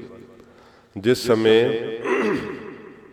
ਬੀਬੀ ਪਾਨੀ ਜੀ ਆਪਣੇ ਪੁੱਤਰਾਂ ਦਾ ਸੁਭਾਅ ਵੇਖਦੇ ਸੀ ਪਿਰਥੀ ਚੰਦ ਜੀ ਦਾ, ਬਾਬਾ ਮਹਾਦੇਵ ਜੀ ਦਾ, ਤਾਂ ਵੇਖ ਕਰਕੇ ਮਨ ਵਿੱਚ ਇਹ ਸੰਕਲਪ ਆਉਂਦਾ ਸੀ ਕਿ ਪੁੱਤਰ ਤਾਂ ਆਗਿਆਕਾਰੀ ਹੈ ਨਹੀਂ, ਤੇ ਹੋਵੇ ਨਾ ਹੁਣ ਬਖਸ਼ਿਸ਼ ਪਰਿਵਾਰ ਚੋਂ ਚਲੀ ਜਾਣੀ ਆ ਫਿਰ। ਕਿਉਂਕਿ ਉਹਨਾਂ ਨੂੰ ਪਤਾ ਸੀ ਕਿ ਸਾਡੇ ਪਿਤਾ ਜੀ ਨੇ ਇਹ ਦਾਤ ਪਾਈ ਹੈ ਤੇ ਸੇਵਾ ਕਰਕੇ ਪਾਈ ਹੈ। ਜੇ ਇਹ ਦਾਤ ਗੁਰੂ ਅੰਗਦ ਸਾਹਿਬ ਜੀ ਮਹਾਰਾਜ ਨੇ ਪਾਈ ਸੀ ਤੇ ਸੇਵਾ ਕਰਕੇ ਪਾਈ ਸੀ ਤੇ ਜੇ ਬੀਬੀ ਭਾਨੀ ਜੀ ਦੇ ਸਤਕਾਰਯੋਗ ਪਤੀ ਧੰਨ ਗੁਰੂ ਰਾਮਦਾਸ ਸੱਚੇ ਪਾਤਸ਼ਾਹ ਜੀ ਮਹਾਰਾਜ, ਜੇ ਸਤਿਗੁਰੂ ਨੇ ਵੀ ਇਸ ਦਾਤ ਨੂੰ ਪਾਇਆ ਹੈ ਤੇ ਸੇਵਾ ਕਰਕੇ ਪਾਇਆ ਉਹਨਾਂ ਨੂੰ ਪਤਾ ਹੈ ਕਿ ਇਹ ਅੱਗੋਂ ਪੀੜ੍ਹੀ ਦਰ ਪੀੜ੍ਹੀ ਜਿਹੜੀ ਬਖਸ਼ਿਸ਼ ਚਲੀ ਆ ਰਹੀ ਹੈ ਇਹ ਤਾਂ ਸੇਵਕ ਨੂੰ ਮਿਲਦੀ ਆ ਰਹੀ ਹੈ। ਤੇ ਬੀਬੀ ਭਾਨੀ ਜੀ ਨੇ ਫਿਰ ਗੁਰੂ ਅਰਜਨ ਦੇਵ ਸੱਚੇ ਪਾਤਸ਼ਾਹ ਜੀ ਦੇ ਸੀਸ ਤੇ ਹੱਥ ਰੱਖ ਕੇ ਇਹ ਅਸੀਸ ਦਿੱਤੀ ਸੀ, ਜਿਹੜੀ ਅਸੀਸ ਨੂੰ ਸਤਿਗੁਰੂ ਨੇ ਆਪਣੀ ਬਾਣੀ ਦੁਆਰਾ ਫਿਰ ਬਖਸ਼ਿਸ਼ ਕੀਤਾ ਹੈ, ਪੂਤਾ, ਮਾਤਾ ਕੀ ਆਸੀਸ, ਨਿਮਖ ਨ ਵਿਸਰੈ ਤੁਮਕੋ ਹਰ ਹਰ, ਸਦਾ ਭਜੋ ਜਗਦੀਸ਼। ਇਹ ਮਾਤਾ ਜੀ ਨੇ ਆਸ਼ੀਰਵਾਦ ਦਿੱਤਾ ਸੀ ਗੁਰੂ ਅਰਜਨ ਦੇਵ ਸੱਚੇ ਪਾਤਸ਼ਾਹ ਜੀ ਮਹਾਰਾਜ ਨੂੰ। ਗਰੀਬ ਨਿਵਾਸ ਸੱਚੇ ਪਾਤਸ਼ਾਹ ਜੀ ਨੇ ਸੇਵਕ ਦੀ ਸੇਵਾ ਵੇਖ ਕਰਕੇ ਬਖਸ਼ਿਸ਼ ਕੀਤੀ ਹੈ ਤੇ ਸੰਸਾਰ ਕਹਿੰਦਾ ਹੈ ਕਿ ਉਲਟੀ ਗੰਗਾ ਵਹਾ ਦਿੱਤੀ ਹੈ। ਫਿਰ ਇਹ ਆਦ ਗੁਰੂ ਨਾਨਕ ਦੇਵ ਸੱਚੇ ਪਾਤਸ਼ਾਹ ਨੇ ਰੀਤ ਚਲਾਈ ਹੈ ਤੇ ਸੰਸਾਰ ਇਹਨੂੰ ਕਹਿੰਦਾ, ਹੋ ਰਿਓ ਗੰਗ ਵਹਾਇਓ। ਕਦੀ ਕਦੇ ਤੁਸੀਂ ਇਤਿਹਾਸ ਕੋਈ ਸੰਸਾਰ ਦਾ ਪੜੋ ਤੇ ਕਦੇ ਨਹੀਂ ਉਹਦੇ ਵਿੱਚ ਪੜੋਗੇ ਕਿ ਜਿਹੜਾ ਆਪ ਗੁਰੂ ਹੈ ਰਹਿਬਰ ਹੈ, ਉਹਨੇ ਆਪਣੇ ਸੇਵਕ ਦੇ ਚਰਨਾਂ ਤੇ ਮੱਥਾ ਟੇਕਿਆ ਹੋਵੇ। ਕਦੇ ਨਹੀਂ ਪੜੋਗੇ ਇਸ ਗੱਲ ਨੂੰ। ਤਾਂ ਸੰਸਾਰ ਕਹਿੰਦਾ ਹੈ ਕਿ ਸੇਵਕ ਜਿਨ੍ਹਾਂ ਨੇ ਸੇਵਾ ਕੀਤੀ, ਗੁਰੂ ਅੰਗਦ ਸਾਹਿਬ ਜੀ ਮਹਾਰਾਜ ਨੇ, ਗੁਰੂ ਨਾਨਕ ਸਾਹਿਬ ਤੇ ਆਪ ਮਾਲਕ ਨੇ, ਆਪ ਪਰਮੇਸ਼ਰ ਨੇ ਤੇ ਆਪ ਪਰਮੇਸ਼ਰ ਹੁੰਦਿਆਂ ਆਪਣੇ ਸੇਵਕ ਦੇ ਚਰਨਾਂ ਤੇ ਮੱਥਾ ਟੇਕਿਆ ਸੱਚੇ ਪਾਤਸ਼ਾਹ ਨੇ। ਇਹ ਤੇ ਉਲਟੀ ਗੰਗਾ ਵਹਾ ਦਿੱਤੀ ਹੈ ਸੰਸਾਰ ਕਹਿ ਰਿਹਾ ਹੈ ਹੋ ਰਿਓ ਗੰਗ ਵਹਾਇਓ। ਕਿ ਹੋਰ ਨਾ, ਹੋਰ ਪਾਸੇ ਨੂੰ, ਉਲਟੇ ਪਾਸੇ ਨੂੰ ਸਤਿਗੁਰੂ ਜੀ ਨੇ ਇਹ ਜਿਹੜੀ ਗੰਗਾ ਹੈ ਨਾ, ਇਹ ਚਲਾ ਦਿੱਤੀ ਹੈ। ਦੁਨਿਆਏ ਆਖੈ ਕਿ ਕਿਉ ਨ? ਦੁਨਿਆਈ ਆਖੈ ਕਿ ਕਿਉਂ ਜਿਹੜੀ ਦੁਨੀਆ ਹੈ ਨਾ, ਸੰਸਾਰ ਹੈ, ਉਹ ਕਹਿੰਦਾ ਕਿ ਇਹ ਕੀ ਕੀਤਾ ਮਹਾਰਾਜ ਨੇ? ਕਿਉਂਕਿ ਹਰੇਕ ਨੂੰ ਅਯੋਗ ਲੱਗ ਰਿਹਾ ਸੀ। ਵੇਖਣ ਨੂੰ ਸਾਧ ਸੰਗਤ ਜੀ, ਕਿਸੇ ਨੂੰ ਅਯੋਗ ਲੱਗਦਾ ਹੈ, ਪਰ ਸਤਿਗੁਰੂ ਜੀ ਨੇ ਜੋ ਕੀਤਾ ਨਾ, ਉਹ ਯੋਗ ਕੀਤਾ। ਕਿਉਂ ਕੀਤਾ? ਮਹਾਰਾਜ, ਆਪ ਨਮਸਕਾਰ ਕਰਕੇ ਗੁਰਤਾ ਦੀ ਜੋਤ ਧਰਦੇ ਸਨ, ਕਿਉਂਕਿ ਹਰ ਇੱਕ ਸਿੱਖ ਵੇਖ ਲਵੇ ਕਿ ਜਿਨ੍ਹਾਂ ਨੂੰ ਆਪ ਗੁਰੂ ਨਾਨਕ ਸਾਹਿਬ ਜੀ ਨਮਸਕਾਰ ਕਰ ਰਹੇ ਆ, ਤੇ ਕੋਈ ਸਿੱਖ ਕਿੰਨਾ ਕੁ ਵੱਡਾ ਹੋਵਾ ਜਿਹੜਾ ਕਹੇ ਕਿ ਮੈਂ ਨਹੀਂ ਮੱਥਾ ਟੇਕਣਾ। ਇਸ ਕਰਕੇ ਸਭ ਤੋਂ ਪਹਿਲਾਂ ਸਤਿਗੁਰੂ ਜੀ ਆਪ ਨਮਸਕਾਰ ਕਰਦੇ। ਇਤਿਹਾਸ ਹੈ ਸਾਡਾ। ਗੁਰੂ ਅਮਰਦਾਸ ਸਾਹਿਬ ਜੀ ਮਹਾਰਾਜ ਨੇ ਜਦੋਂ ਗੁਰੂ ਰਾਮਦਾਸ ਸਾਹਿਬ ਨੂੰ ਗੁਰਤਾ ਗੱਦੀ ਦਿੱਤੀ ਹੈ ਨਾ, ਉਦੋਂ ਸਾਧ ਸੰਗਤ ਜੀ ਮਹਾਰਾਜ ਨੇ ਮੱਥਾ ਟੇਕਿਆ। ਗੁਰੂ ਰਾਮਦਾਸ ਸਾਹਿਬ ਦੇ ਚਰਨਾਂ ਤੇ ਨਮਸਕਾਰ ਕੀਤੀ। ਜਦੋਂ ਸਤਿਗੁਰੂ ਨੇ ਨਮਸਕਾਰ ਕੀਤੀ ਤੇ ਫਿਰ ਸਾਰਿਆਂ ਨੂੰ ਇਹ ਹੁਕਮ ਕੀਤਾ ਕਿ ਸਾਧ ਸੰਗਤ ਜੀ, ਅੱਜ ਤੋਂ ਸਾਡਾ ਰੂਪ ਜਾਣ ਕੇ ਗੁਰੂ ਰਾਮਦਾਸ ਸਾਹਿਬ ਨੂੰ ਸਭ ਨੇ ਨਮਸਕਾਰ ਕਰਨੀ ਹੈ। ਤੇ ਬਾਬਾ ਮੋਹਨ ਜੀ ਅਨਕਾਰੀ ਹੋ ਗਏ। ਨਹੀਂ, ਮਹਾਰਾਜ, ਇਹ ਤਾਂ ਸਾਡੀ ਵਸਤੂ ਸੀ। ਆਪ ਜੀ ਨੇ ਇਹਨਾਂ ਨੂੰ ਮਾਣ ਬਖਸ਼ਿਆ। ਉਹ ਦਿਨ ਸੀ ਜਦੋਂ ਮਹਾਰਾਜ ਇਹ ਤਾਂ ਗਰੀਬੀ ਵਿੱਚ ਸਾਡੇ ਕੋਲ ਆਏ ਸੀ ਚੱਲ ਕੇ ਤੇ ਆਪ ਨੇ ਅੱਜ ਇਹਨਾਂ ਨੂੰ ਗੁਰਤਾ ਗੱਦੀ ਦਾ ਮਾਣ ਦੇ ਦਿੱਤਾ ਸਤਿਗੁਰੂ ਕਹਿੰਦੇ, ਪੁੱਤਰ ਮੋਹਨ, ਜੇ ਲੈਣਾ ਹੈ ਕੁਝ ਤਾਂ ਤੈਨੂੰ ਇਹਨਾਂ ਦੇ ਚਰਨੀ ਲੱਗ ਕੇ ਲੈਣਾ ਪਵੇਗਾ। ਤੇ ਬਾਬਾ ਮੋਹਨ ਜੀ ਕਹਿਣ ਲੱਗੇ, ਨਹੀਂ ਮਹਾਰਾਜ, ਜਦੋਂ ਦੂਸਰੀ ਵਾਰ ਨਹੀਂ ਗਿਆ ਨਾ ਤੇ ਗੁਰੂ ਅਮਰਦਾਸ ਸਾਹਿਬ ਕਹਿੰਦੇ, ਚੰਗਾ ਪੁੱਤਰ ਮੋਹਨ, ਤੈਨੂੰ ਹੁਣ ਇਹਨਾਂ ਦੇ ਪੁੱਤਰ ਕੋਲੋਂ ਬਖਸ਼ਿਸ਼ ਮਿਲੇਗੀ, ਇਹਨਾਂ ਕੋਲੋਂ ਨਹੀਂ ਮਿਲਣੀ ਫਿਰ। ਅਗਲੀ ਵਾਰ ਨਹੀਂ ਨਾ ਕਿਹਾ ਬਾਬਾ ਮੋਹਨ ਜੀ ਨੇ ਫਿਰ। ਸੱਚੇ ਪਾਤਸ਼ਾਹ ਜੀ ਮਹਾਰਾਜ ਦੇ ਉਹ ਪਵਿੱਤਰ ਵਾਕ, ਸਾਧ ਸੰਗਤ ਜੀ, ਬਾਣੀ ਦੇ ਅੰਦਰ ਦਰਜ ਨੇ, ਸਦਨਾਮੇ ਬਾਣੀ ਦੇ ਅੰਦਰ ਮੋਰੀ ਪੁੱਤ ਸਨਮੁਖ ਹੋਇਆ, ਗੁਰੂ ਰਾਮਦਾਸਾ ਪੈਰੀ ਪਾਏ ਜੀ। ਗੁਰੂ ਰਾਮਦਾਸ ਸਾਹਿਬ ਦੇ ਚਰਨੀ ਪੈ ਗਏ ਬਾਬਾ ਮੋਰੀ ਜੀ। ਇਹ ਵੇਖ ਕੇ ਕਿ ਜਿਨ੍ਹਾਂ ਨੂੰ ਮੇਰੇ ਪਿਤਾ ਜੀ ਮੱਥਾ ਟੇਕ ਰਹੇ ਨੇ, ਤੇ ਅਸੀਂ ਕਿੱਡੇ ਕੁ ਵੱਡੇ ਆਂ ਬਿਨਾ ਮੱਥਾ ਟੇਕੀਏ।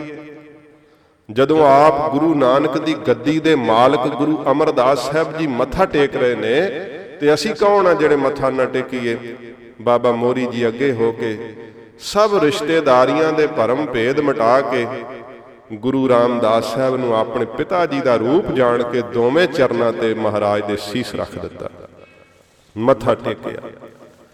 ਸਤਿਗੁਰੂ ਪਾਤਸ਼ਾਹ ਜੀ ਮਹਾਰਾਜ ਨੇ ਜਦੋਂ ਗੁਰੂ ਅੰਗਦ ਦੇਵ ਸੱਚੇ ਪਾਤਸ਼ਾਹ ਜੀ ਨੂੰ ਮੱਥਾ ਟੇਕਿਆ ਨਾ, ਸੰਸਾਰ ਤੇ ਕਹਿੰਦਾ ਹੈ ਕਿ ਹੋ ਰਿਓ ਗੰਗ ਵਹਾਏ ਹੋਣ ਦੁਨਿਆਈ ਆਖੈ ਕਿ ਕਿਉਂ ਦੁਨੀਆ ਕਹਿੰਦੀ ਇਹ ਕੀ ਕਰ ਦਿੱਤਾ ਮਹਾਰਾਜ ਨੇ? ਪਰ ਸੱਚੇ ਪਾਤਸ਼ਾਹ ਜੀ ਮਹਾਰਾਜ ਨੇ ਗੁਰਤਾ ਦੀ ਜੋਤ ਰੱਖੀ ਹੈ। ਪੰਜ ਪੈਸੇ ਤੇ ਨਾਰੀਅਲ ਭੇਟ ਕਰ ਸਤਿਗੁਰੂ ਜੀ ਨੇ ਮਸਤਕ ਟੇਕਿਆ ਏ ਤੇ ਇਹ ਪਹਿਲਾ ਸਮਾਂ ਸੀ, ਕਿਉਂਕਿ ਅੱਗੇ ਰਵਾਇਤ ਚੱਲਣੀ ਹੈ ਸਾਰੀ। ਇਹ ਸਾਰੀ ਮਰਿਆਦਾ ਗੁਰੂ ਨਾਨਕ ਸਾਹਿਬ ਆਪ ਤੋਰ ਰਹੇ ਨੇ ਸੱਚੇ ਪਾਤਸ਼ਾਹ। ਤੇ ਸਾਡਾ ਇਤਿਹਾਸ ਜ਼ਿਕਰ ਕਰਦਾ ਹੈ ਕਿ ਜਦੋਂ ਗੁਰੂ ਅੰਗਦ ਦੇਵ ਸੱਚੇ ਪਾਤਸ਼ਾਹ ਜੀ ਮਹਾਰਾਜ ਦੇ ਚਰਨਾਂ ਤੇ ਮੱਥਾ ਟੇਕਿਆ ਨਾ ਸੱਚੇ ਪਾਤਸ਼ਾਹ ਨੇ, ਤੇ ਉਸ ਸਮੇਂ ਗੁਰੂ ਅੰਗਦ ਦੇਵ ਸੱਚੇ ਪਾਤਸ਼ਾਹ ਦਾ ਮਨ ਬਰਾਗ ਵਿੱਚ ਚਲੇ ਗਿਆ। ਕਿਉਂਕਿ ਸੁਆਮੀ ਮਾਲਕ ਆਪ ਮੱਥਾ ਟੇਕ ਰਹੇ ਐ ਜਿਹੜੇ ਇਸ਼ਟ ਦੇਵ ਨੇ ਆਪ ਮੱਥਾ ਟੇਕ ਰਹੇ ਨੇ, ਤੇ ਗੁਰੂ ਅੰਗਦ ਦੇਵ ਸੱਚੇ ਪਾਤਸ਼ਾਹ ਜੀ ਮਹਾਰਾਜ ਦੇ ਮਨ ਵਿੱਚ ਸੰਕਲਪ ਆਇਆ, ਉਹ ਮਨਾ ਤੇਰੇ ਸਾਰੇ ਸਰੀਰ ਨੂੰ ਕੋੜ ਹੋ ਜੇ, ਜਿਸ ਸਰੀਰ ਨੂੰ ਗੁਰੂ ਨਾਨਕ ਸਾਹਿਬ ਨੇ ਮੱਥਾ ਟੇਕਿਆ। ਸਾਰੇ ਸਰੀਰ ਤੇ ਕੋੜ ਹੋ ਗਏ। ਗੁਰੂ ਨਾਨਕ ਸਾਹਿਬ ਨੇ ਤੱਕਿਆ, ਸਤਿਗੁਰੂ ਜੀ ਕਹਿੰਦੇ, ਭਾਈ ਪੁਰਖਾ, ਅੱਜ ਤੋਂ ਬਾਅਦ ਇਹੋ ਜਿਹਾ ਸੰਕਲਪ ਨਾ ਕਰਿਓ। ਜੋ ਕੁਝ ਸਾਡੇ ਕੋਲ ਅਸੀਂ ਤੁਹਾਨੂੰ ਸੌਂਪ ਦਿੱਤਾ ਹੈ ਤੁਹਾਡੀ ਰਸਨਾ ਦਾ ਕਿਹਾ ਹੋਇਆ ਵਾਕ ਉਸੇ ਵੇਲੇ ਸਤ ਹੋ ਜਾਏਗਾ। ਸਤਿਗੁਰੂ ਆਪਣੀ ਕਿਰਪਾ ਦ੍ਰਿਸ਼ਟੀ ਨਾਲ ਤੱਕ ਕੇ ਜਦੋਂ ਕੋੜ ਮੇਟਣ ਲੱਗੇ ਤੇ ਗੁਰੂ ਅੰਗਦ ਦੇਵ ਸੱਚੇ ਪਾਤਸ਼ਾਹ ਜੀ ਮਹਾਰਾਜ ਨੇ ਕਿਹਾ, ਸਤਿਗੁਰੂ, ਬੇਨਤੀ ਹੈ ਸਾਡੀ। ਮਹਾਰਾਜ ਕਹਿੰਦੇ, ਦੱਸੋ, ਸੱਚੇ ਪਾਤਸ਼ਾਹ, ਜਿਸ ਅੰਗੂਠੇ ਨੂੰ ਆਪ ਦਾ ਮਸਤਕ ਲੱਗਾ ਹੈ ਨਾ, ਉਸ ਅੰਗੂਠੇ ਤੋਂ ਕੋੜ ਨਾ ਮੇਟਿਓ। ਬਾਕੀ ਸਾਰੇ ਸਰੀਰ ਤੋਂ ਸਤਿਗੁਰੂ ਜੀ ਦੇ ਕੋੜ ਗੁਰੂ ਨਾਨਕ ਸਾਹਿਬ ਨੇ ਤੱਕ ਕੇ ਮੇਟ ਦਿੱਤਾ, ਪਰ ਅੰਗੂਠੇ ਵਿੱਚ ਕੋੜ ਬੇਨਤੀ ਕਰਕੇ ਰੱਖਿਆ। ਆਪ ਬੇਨਤੀ ਕਰਕੇ ਰੱਖਿਆ। ਧੰਨ ਗੁਰੂ ਅੰਗਦ ਦੇਵ ਸੱਚੇ ਪਾਤਸ਼ਾਹ ਜੀ ਮਹਾਰਾਜ, ਐਸੀ ਪ੍ਰੇਮ ਤੇ ਬਰਾਗ ਦੀ ਅਵਸਥਾ, ਜਦੋਂ ਸਤਿਗੁਰੂ ਜੀ ਦੇ ਇਹ ਬਖਸ਼ਿਸ਼ ਕੀਤੀ ਨਾ, ਤੇ ਬ੍ਰਹਮੰਡ ਦੀਆਂ ਸਾਰੀਆਂ ਸ਼ਕਤੀਆਂ ਗੁਰੂ ਅੰਗਦ ਦੇਵ ਸੱਚੇ ਪਾਤਸ਼ਾਹ ਨੇ ਹੱਥ ਜੋੜ ਕੇ ਸਾਹਮਣੇ ਖਲੋਤੀਆਂ ਵੇਖੀਆਂ। ਜਦੋਂ ਵੇਖੀਆਂ ਤੇ ਗਰੀਬ ਨਵਾਜ ਸੱਚੇ ਪਾਤਸ਼ਾਹ ਗੁਰੂ ਨਾਨਕ ਸਾਹਿਬ ਨੂੰ ਕਿਹਾ, ਗਰੀਬ ਨਵਾਜ ਜੀ, ਮੈਨੂੰ ਇਹਨਾਂ ਸ਼ਕਤੀਆਂ ਦੀ ਲੋੜ ਨਹੀਂ। ਵੇਖੋ, ਇਹ ਸਤਿਗੁਰੂ ਜੀ ਦੇ ਜੀਵਨ ਤੋਂ ਸਿੱਖਿਆ ਮਿਲਦੀ ਹੈ। ਮਹਾਰਾਜ ਨੇ ਗੁਰਤਾ ਗੱਦੀ ਦਾ ਮਾਣ ਦਿੱਤਾ ਹੈ। ਆਪਣੀ ਥਾਵੇਂ ਬਿਠਾਇਆ ਸੱਚੇ ਪਾਤਸ਼ਾਹ ਨੇ। ਤੇ ਜਦੋਂ ਸਮਕਸ਼ ਸ਼ਕਤੀਆਂ ਹੱਥ ਜੋੜ ਕੇ ਖਲੋਤੀਆਂ ਵੇਖੀਆਂ ਤੇ ਗੁਰੂ ਅੰਗਦ ਸਾਹਿਬ ਜੀ ਮਹਾਰਾਜ ਕਹਿੰਦੇ, ਸਤਿਗੁਰੂ, ਮੈਨੂੰ ਇਹਨਾਂ ਦੀ ਲੋੜ ਨਹੀਂ ਹੈ ਸੱਚੇ ਪਾਤਸ਼ਾਹ। ਗਰੀਬ ਨਵਾਜ ਗੁਰੂ ਨਾਨਕ ਸਾਹਿਬ ਜੀ ਨੇ ਤੇ ਸਮੇਂ ਬਚਨ ਕਹੇ, ਭਾਈ ਪੁਰਖਾ, ਇਹ ਸ਼ਕਤੀਆਂ, ਗੁਰਤਾ ਦੀਆਂ ਦਾਸੀਆਂ ਨੇ। ਤੁਹਾਡੀ ਮਰਜ਼ੀ ਹੈ ਸਾ ਜ਼ਿੰਦਗੀ ਹੈ ਇਹਨਾਂ ਨੂੰ ਵਰਤਿਓ ਜਾਂ ਨਾ ਵਰਤਿਓ, ਪਰ ਤੁਹਾਡੀ ਤਾਬਿਆ ਵਿੱਚ ਹਾਜ਼ਰ ਰਹਿਣਗੀਆਂ ਤੇ ਸਾਡਾ ਇਤਿਹਾਸ ਹੈ, ਧੰਨ ਗੁਰੂ ਅੰਗਦ ਦੇਵ ਸੱਚੇ ਪਾਤਸ਼ਾਹ ਜੀ ਮਹਾਰਾਜ ਨੇ ਸਾ ਜ਼ਿੰਦਗੀ ਸਤਿਗੁਰੂ ਨੇ ਸ਼ਕਤੀ ਨਹੀਂ ਬਖਾਈ ਪਰ ਮਹਾਰਾਜ ਤੇ ਹਾਨੀ ਸ਼ਕਤੀ ਦਾ ਸਰੂਪ ਸੋਤੇ ਸਿੱਧੀ ਸਤਿਗੁਰੂ ਦੇ ਹੱਥੋਂ ਸ਼ਕਤੀਆਂ ਵਰਤਦੀਆਂ ਸੀ। ਗਰੀਬ ਨਵਾਜ਼ ਸੱਚੇ ਪਾਤਸ਼ਾਹ ਜੀ ਨੇ ਧੰਨ ਗੁਰੂ ਨਾਨਕ ਸਾਹਿਬ ਨੇ ਜਦੋਂ ਗੁਰਤਾ ਗੱਦੀ ਦਿੱਤੀ ਹੈ, ਤੇ ਸੰਸਾਰ ਦੇ ਲੋਕ ਕਹਿੰਦੇ ਆ, ਹੋ ਰਿਓ ਗੰਗ ਵਹਾਇਓ ਇਹ ਮਹਾਰਾਜ ਨੇ ਕੀ ਕੀਤਾ? ਪੁੱਠੀ ਗੰਗਾ ਚਲਾਤੀ। ਕਿੰਨੇ ਯੋਗ ਸੀ ਬਾਬਾ ਸ਼੍ਰੀ ਚੰਦ ਜੀ, ਉਹਨਾਂ ਨੂੰ ਕਿਉਂ ਨਹੀਂ ਗੁਰਤਾ ਗੱਦੀ ਦਿੱਤੀ? ਬਾਬਾ ਲਖਮੀ ਦਾਸ ਨੂੰ ਗੁਰਤਾ ਗੱਦੀ ਦਿੰਦੇ ਮਹਾਰਾਜ, ਕਿਉਂਕਿ ਆਦ ਕਾਲ ਤੋਂ ਇਹ ਚੱਲਦਾ ਆਇਆ, ਆਪਣੇ ਪੁੱਤਰਾਂ ਨੂੰ ਅੱਗੇ ਯੁਵਰਾਜ ਬਣਾਉਂਦੇ, ਫਿਰ ਉਹਨੂੰ ਰਾਜਾ ਬਣਾਉਂਦੇ। ਤੇ ਸੱਚੇ ਪਾਤਸ਼ਾਹ ਨੇ ਇਹ ਰਾਜ ਜੋ ਗੁਰਤਾ ਗੱਦੀ ਦਾ ਤਖਤ ਪੁੱਤਰਾਂ ਨੂੰ ਛੱਡ ਕੇ ਸੇਵਕ ਨੂੰ ਦੇਤਾ ਉਲਟੀ ਗੰਗਾ ਬਹਾ ਦਿੱਤੀ ਹੈ। ਪਰ ਸੱਚੇ ਪਾਤਸ਼ਾਹ ਜੀ ਨੂੰ ਇਹ ਸੰਸਾਰ ਜਿਹੜਾ ਹੈ ਨਾ, ਉਹ ਵੇਖ ਰਿਹਾ ਕਿ ਉਲਟੀ ਗੰਗਾ ਹੈ। ਪਰ ਮਹਾਰਾਜ ਨੇ ਇਹ ਸਿੱਧੀ ਗੰਗਾ ਵਹਾਈ ਹੈ, ਸੱਚੇ ਪਾਤਸ਼ਾਹ ਨੇ। ਰਾਏ ਬਲਵੰਡ ਤੇ ਰਾਏ ਸਤਾ ਕਹਿੰਦੇ, ਹੋ ਰਿਓ ਗੰਗ ਵਹਾਇਓਨ ਸੰਸਾਰ ਕੀ ਕਹਿੰਦਾ ਹੈ? ਕਿ ਸੰਸਾਰ ਦੇ ਜਿਹੜੇ ਜੀਵ ਸੀਗੇ ਨਾ, ਸਾਧ ਸੰਗਤ ਜੀ, ਵਿਸ਼ਿਆਂ ਦੇ ਵਿੱਚ ਬਿਰਤੀ ਜਿਹੜੀ ਹੈ ਨਾ, ਉਹ ਜਿਹੜੀ ਗੰਗਾ ਹੈ ਨਾ, ਇਹਦਾ ਪ੍ਰਵਾਹ ਹੁੰਦਾ ਤੇ ਬਿਰਤੀ ਦਾ ਵੀ ਪ੍ਰਵਾਹ ਹੁੰਦਾ ਜੇ ਵਿਸ਼ਿਆਂ ਵਿੱਚ ਬਿਰਤੀ ਤੁਰੇ ਨਾ ਬਾਰ-ਬਾਰ ਉਧਰ ਦੇ ਸੰਕਲਪ, ਉਧਰ ਦੇ ਸੰਕਲਪ, ਮਨ ਵਹਿ ਹੀ ਤੁਰਦਾ ਉਧਰ ਨੂੰ। ਜੇ ਕੋਈ ਸੋਚ ਲੇ ਨਾ ਕਿ ਇਸ ਤਰ੍ਹਾਂ ਮੈਂ ਕਮਾਈ ਕਰਨੀ ਹੈ, ਆ ਇੱਥੇ ਵਪਾਰ ਕਰਨਾ ਹੈ, ਉਹਦਾ ਉਧਰ ਨੂੰ ਉਗਤੀਆਂ, ਜੁਗਤੀਆਂ ਆਈ ਜਾਣਗੀਆਂ, ਬਾਰ-ਬਾਰ ਮਨ ਉਧਰ ਦੇ ਹੀ ਫੁਰਨੇ। ਇਹ ਨਦੀ ਦੇ ਵਹਿਣ ਦੀ ਤਰ੍ਹਾਂ ਬਿਰਤੀ ਦਾ ਪ੍ਰਵਾਹ ਵਹਿ ਤੁਰਦਾ ਫਿਰ। ਤੇ ਇਸੇ ਕਰਕੇ ਜਿਹੜੇ ਸੰਸਾਰ ਦੇ ਅੰਦਰ ਨਾਮ ਦੇ ਜਪਣ ਵਾਸਤੇ ਉਹਨਾਂ ਨੇ ਕੀ ਕਿਹਾ? ਕਹਿੰਦੇ, ਛੱਡੋ ਗ੍ਰਸਤ ਨੂੰ, ਛੱਡੋ ਸੰਸਾਰ ਨੂੰ, ਚਲੋ ਜੰਗਲਾਂ ਦੇ ਵਿੱਚ, ਚਲੋ ਜੋਗ ਮਤ ਨੂੰ ਧਾਰਨ ਕਰੀਏ, ਚਲੋ ਜਾ ਕੇ ਮਨ ਨੂੰ ਸਾਧੀਏ, ਕਿਸੇ ਮੱਠ ਵਿੱਚ ਬੈਠ ਕਰਕੇ ਉਹ ਕਹਿੰਦੇ ਕਿ ਉੱਥੇ ਜਾ ਕਰਕੇ ਉਹ ਮਨ ਨੂੰ ਰੋਕਣਾ ਦਾ ਯਤਨ ਕਰਦੇ, ਪਰ ਧੰਨ ਗੁਰੂ ਨਾਨਕ ਦੇਵ ਸੱਚੇ ਪਾਤਸ਼ਾਹ ਆ ਕੀ ਕਰ ਦਿੱਤਾ ਗਰੀਬ ਨਵਾਜ? ਆਪਨੇ ਸੰਸਾਰੀਆਂ ਦੀ ਹੀ ਬਿਲਟੀ, ਬਿਰਤੀ ਜਿਹੜੀ ਬਿਰਤੀ ਰੂਪ ਗੰਗਾ, ਉਹ ਉਲਟਾ ਕੇ ਮਹਾਰਾਜ ਬ੍ਰਹਮ ਵਿੱਚ ਸਿੱਟ ਦਿੱਤੀ ਹੈ।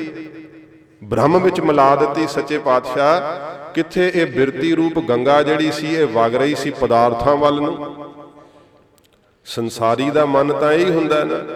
ਤੇ ਉਹ ਸੋਚਦੇ ਆ ਕਿ ਭਾਈ, ਕਿਉਂਕਿ ਉਸ ਸਮੇਂ ਦੇ ਜਿਹੜੇ ਕੁਝ ਜਾਣਕਾਰ ਸੀ, ਕੋਈ ਰਹਿਬਰ ਸੀ, ਉਹ ਹੀ ਕਹਿੰਦੇ ਸੀ ਕਿ ਗ੍ਰਸਤ ਗਲੀਚ ਹੈ ਜੇ ਤੁਸੀਂ ਭਾਈ ਪਰਮੇਸ਼ਰ ਨੂੰ ਮਿਲਣਾ ਹੈ ਤੇ ਛੱਡੋ ਗ੍ਰਸਤ ਦੇ ਸੁੱਖਾਂ ਨੂੰ, ਪਰਿਵਾਰ ਨੂੰ ਛੱਡੋ, ਤਾਂ ਮਿਲ ਸਕਦੇ ਹੋ ਪਰਮੇਸ਼ਰ ਦੇ ਤਾਈ।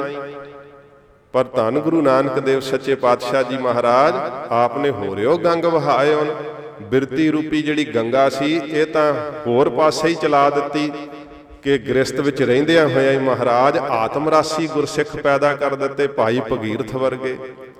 ਸੰਸਾਰ ਦੇ ਅੰਦਰ ਗ੍ਰਸਤ ਵਿੱਚ ਰਹਿੰਦਿਆਂ ਹੋਇਆਂ ਭਾਈ ਮਨਸੁਖ ਜਿਹੜਾ ਸੀ ਸਾਧ ਸੰਗਤ ਜੀ ਵਪਾਰੀ ਸੀਗਾ, ਲਾਹੌਰ ਦੇ ਸਿੱਖ ਭਾਈ ਮਨਸੁਖ ਜੀ, ਬੜਾ ਵਪਾਰ ਕਰਦੇ, ਬੜਾ ਲਾਹਾ ਖੱਟਦੇ, ਪਰ ਇੰਨੇ ਨਾਮ ਦੇ ਬਿਆਸੀ ਕਿ ਬ੍ਰਹਮ ਗਿਆਨੀ ਹੋਏ।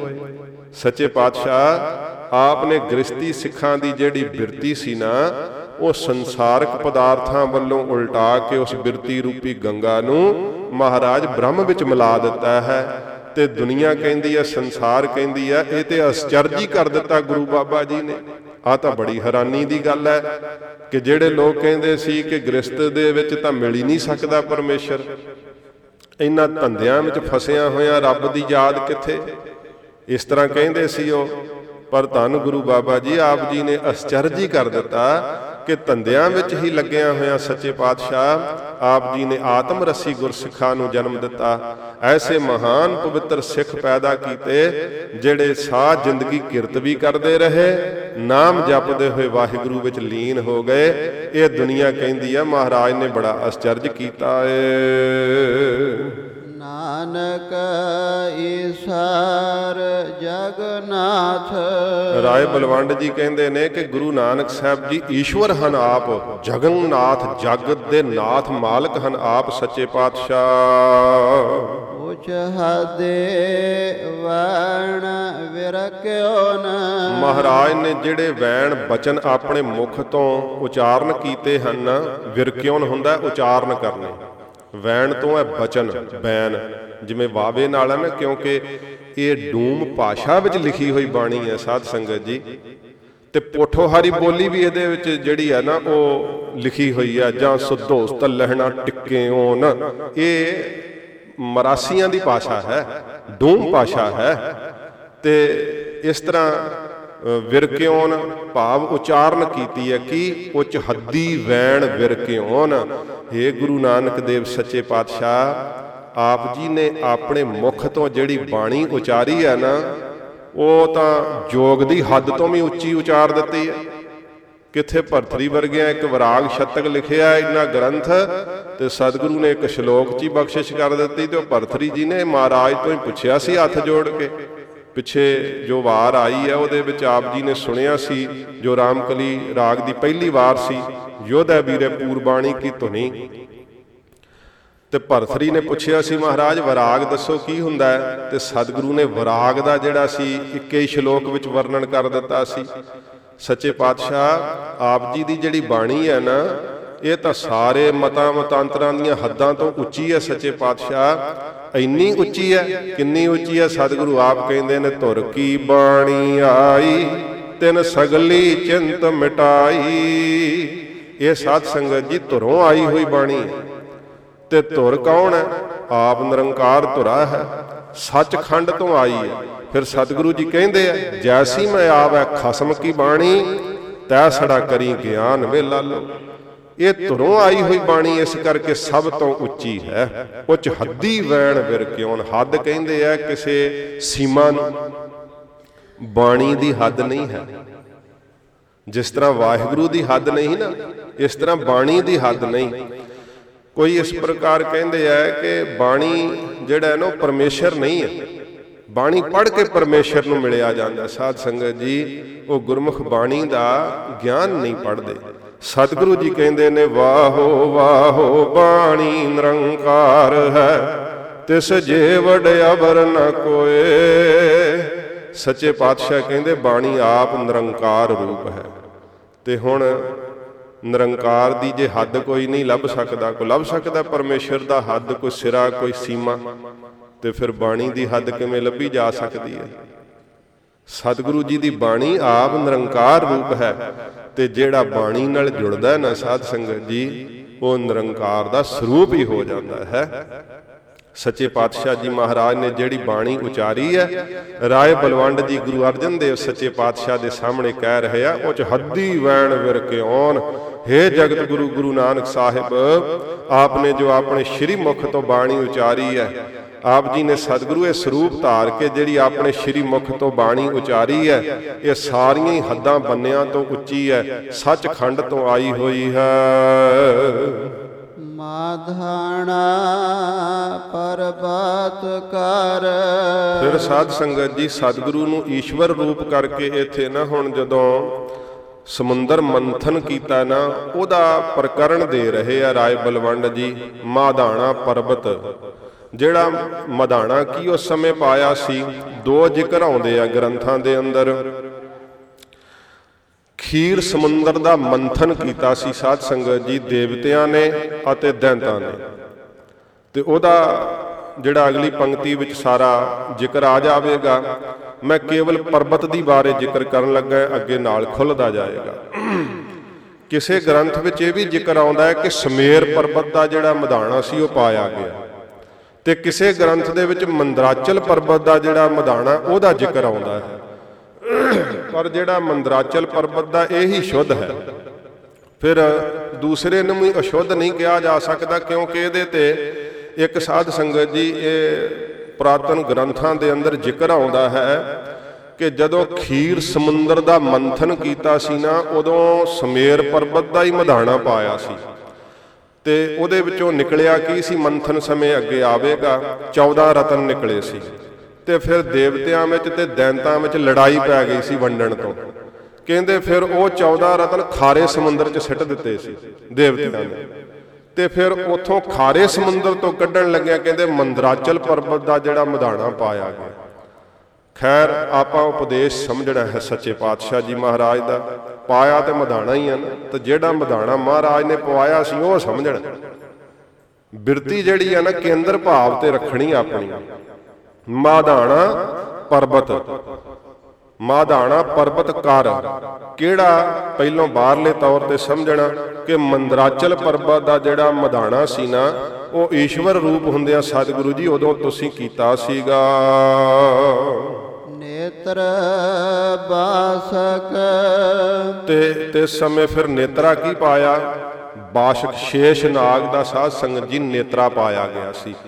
ਸੋ ਇਹ ਠੇਠ ਜਿਹੜੀ ਪੰਜਾਬੀ ਦੀ ਵੀ ਬੋਲੀ ਆ ਨਾ ਉਹਦੇ ਵੀ ਕਈ ਸ਼ਬਦ ਕਿਉਂਕਿ ਲਿਖੀ ਸਾਰੀ ਬਾਣੀ ਗੁਰਮੁਖੀ ਚ ਹੈ ਤੇ ਉਹਦੇ ਸ਼ਬਦ ਕਈ ਆਉਂਦੇ ਆ ਤੇ ਅੱਜ ਕੱਲ ਉਹ ਚੀਜ਼ਾਂ ਅਲੋਪ ਹੋ ਜਾਣ ਕਰਕੇ ਨਾ ਸਾਨੂੰ ਪਤਾ ਨਹੀਂ ਲੱਗਦਾ ਕਿ ਇਹ ਕਿਹਦਾ ਨਾਂ ਲਿਆ ਜਾ ਰਿਹਾ ਹੈ। ਜਿਹੜਾ ਨੇਤਰਾ ਹੁੰਦਾ ਨਾ, ਉਹ ਇੱਕ ਰੱਸੀ ਹੁੰਦੀ ਹੈ ਮਧਾਣੀ ਤੇ ਪਾਈ ਹੋਈ। ਤੇ ਉਸ ਨੂੰ ਸਾਧ ਸੰਗਤ ਜੀ ਜਦੋਂ ਖਿੱਚਿਆ ਜਾਂਦਾ ਇੱਕ ਬੰਨਿਓ, ਉਹ ਸੱਪ ਦੇ ਜਿਹੜੀ ਸੀ ਨਾ ਪੂਛ ਨੂੰ ਖਿੱਚਦੇ ਸੀ ਤੇ ਇੱਕ ਬੰਨਿਓ ਮੂੰਹ ਨੂੰ ਖਿੱਚਦੇ ਸੀ ਤੇ ਦੇਵਤੇ ਆਪ ਪੂਛ ਵਾਲੇ ਪਾਸੇ ਹੋ ਗਏ ਸੀ ਤੇ ਦੈਂਤਾਂ ਨੂੰ ਸਿਰ ਵਾਲੇ ਪਾਸੇ ਕੀਤਾ ਸੀਗਾ। ਇਸ ਤਰ੍ਹਾਂ ਜਿਹੜਾ ਨੇਤਰਾ ਹੈ ਨਾ, ਉਹ ਤਾਂ ਸੱਪ ਦਾ ਪਾਇਆ ਹੈ। ਜਿਹੜੀ ਪਾਈ ਹੋਈ ਰੱਸੀ ਹੁੰਦੀ ਹੈ ਨਾ, ਇੱਕ ਵਾਰੀ ਉਹਨੂੰ ਇੱਕ ਬਾਹ ਤੋਂ ਛੱਡੀਦਾ, ਦੂਸਰੀ ਨਾਲ ਖਿੱਚੀਦਾ, ਫਿਰ ਉਹਦੇ ਨਾਲ ਖਿੱਚੀਦਾ, ਦੂਸਰੀ ਨਾਲ ਫਿਰ ਪਹਿਲੀ ਨਾਲ ਛੱਡੀਦਾ। ਤੇ ਇਦਾਂ ਮਧਾਣੀਆਂ ਹੁੰਦੀਆਂ ਸੀ, ਲੱਕੜ ਦੀਆਂ।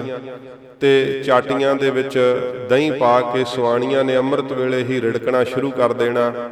ਤੇ ਨਾਲ ਬਾਣੀ ਪੜ੍ਹਨੀ ਤੇ ਉਹ ਦਹੀਂ ਕੀ ਸਾਧ ਸੰਗਤ ਜੀ, ਉਹ ਤਾਂ ਅੰਮ੍ਰਿਤ ਹੀ ਬਣਾ ਦੇਣਾ ਜਿਹਦੇ ਤੇ ਬਾਣੀ ਪੜ੍ਹੀ ਜਾਂਦੀ ਸੀ। ਤੇ ਜਿਹੜੇ ਜਿਹੜੇ ਵੀ ਛਕਣ ਵਾਲੇ, ਉਹਨਾਂ ਦੇ ਵੀ ਮਨ ਵਿੱਚ ਠੰਡ ਵਰਤਣੀ, ਇਸ ਤਰ੍ਹਾਂ ਬੜਾ ਸਾਦਾ ਜੀਵਨ ਹੁੰਦਾ ਸੀ ਪਹਿਲਾਂ। ਹੁਣ ਸਭ ਕੁਝ ਬਦਲ ਗਿਆ ਭਾਵੇਂ, ਪਰ ਉਹ ਪ੍ਰਕਰਨ ਹੈ।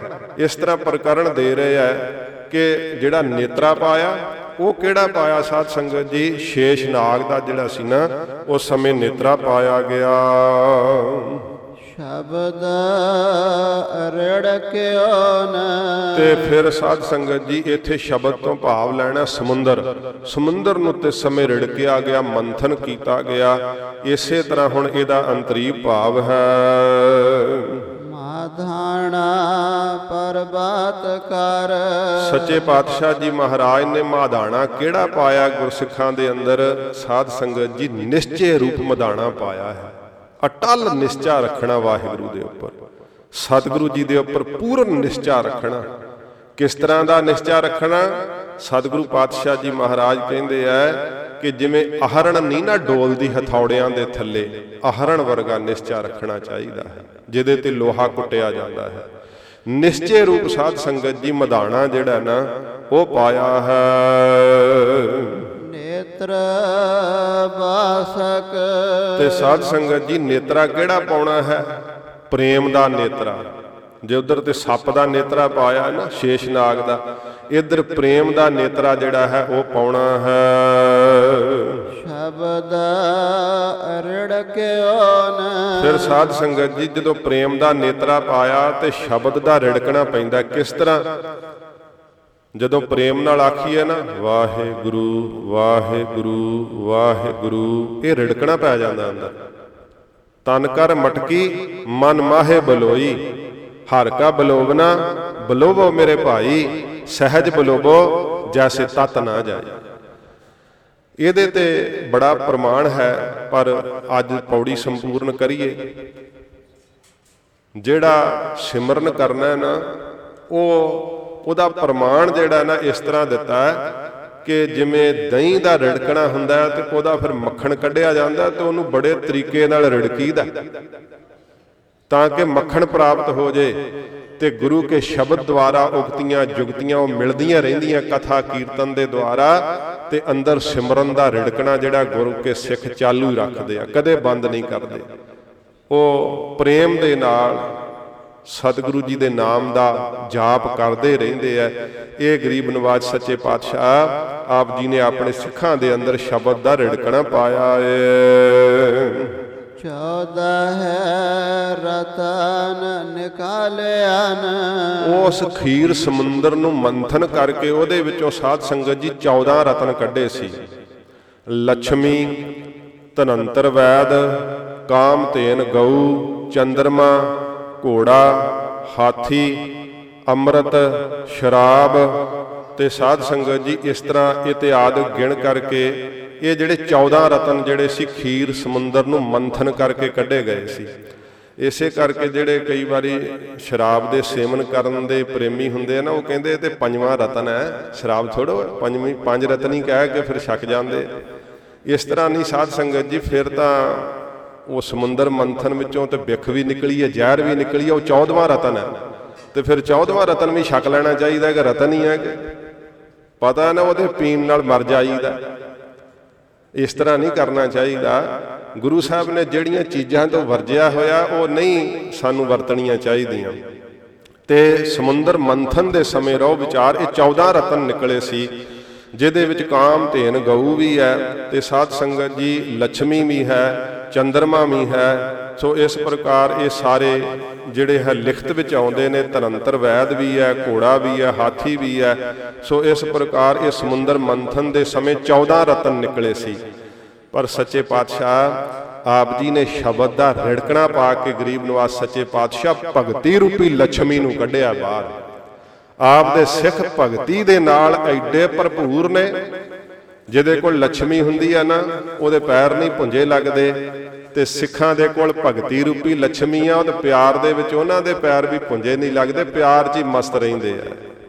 ਸੱਚੇ ਪਾਤਸ਼ਾਹ ਜੀ ਮਹਾਰਾਜ, ਆਪ ਜੀ ਨੇ ਗੁਰਸਿੱਖਾਂ ਦੇ ਅੰਦਰ ਜਿਹੜਾ ਸ਼ਬਦ ਦਾ ਰੜਕਣਾ ਪਾਇਆ, ਉਹ ਸ਼ਬਦ ਦਾ ਮੰਥਨ ਕਰਕੇ ਆਪ ਜੀ ਨੇ ਸਤਿਗੁਰੂ ਰੂਪ, ਗੁਰੂ ਅੰਗਦ ਦੇਵ ਸੱਚੇ ਪਾਤਸ਼ਾਹ ਰੂਪ ਤਨੰਤਰ ਵੈਦ ਹੀ ਬਾਹਰ ਕੱਢ ਕੇ ਰੱਖ ਦਿੱਤੇ ਆ।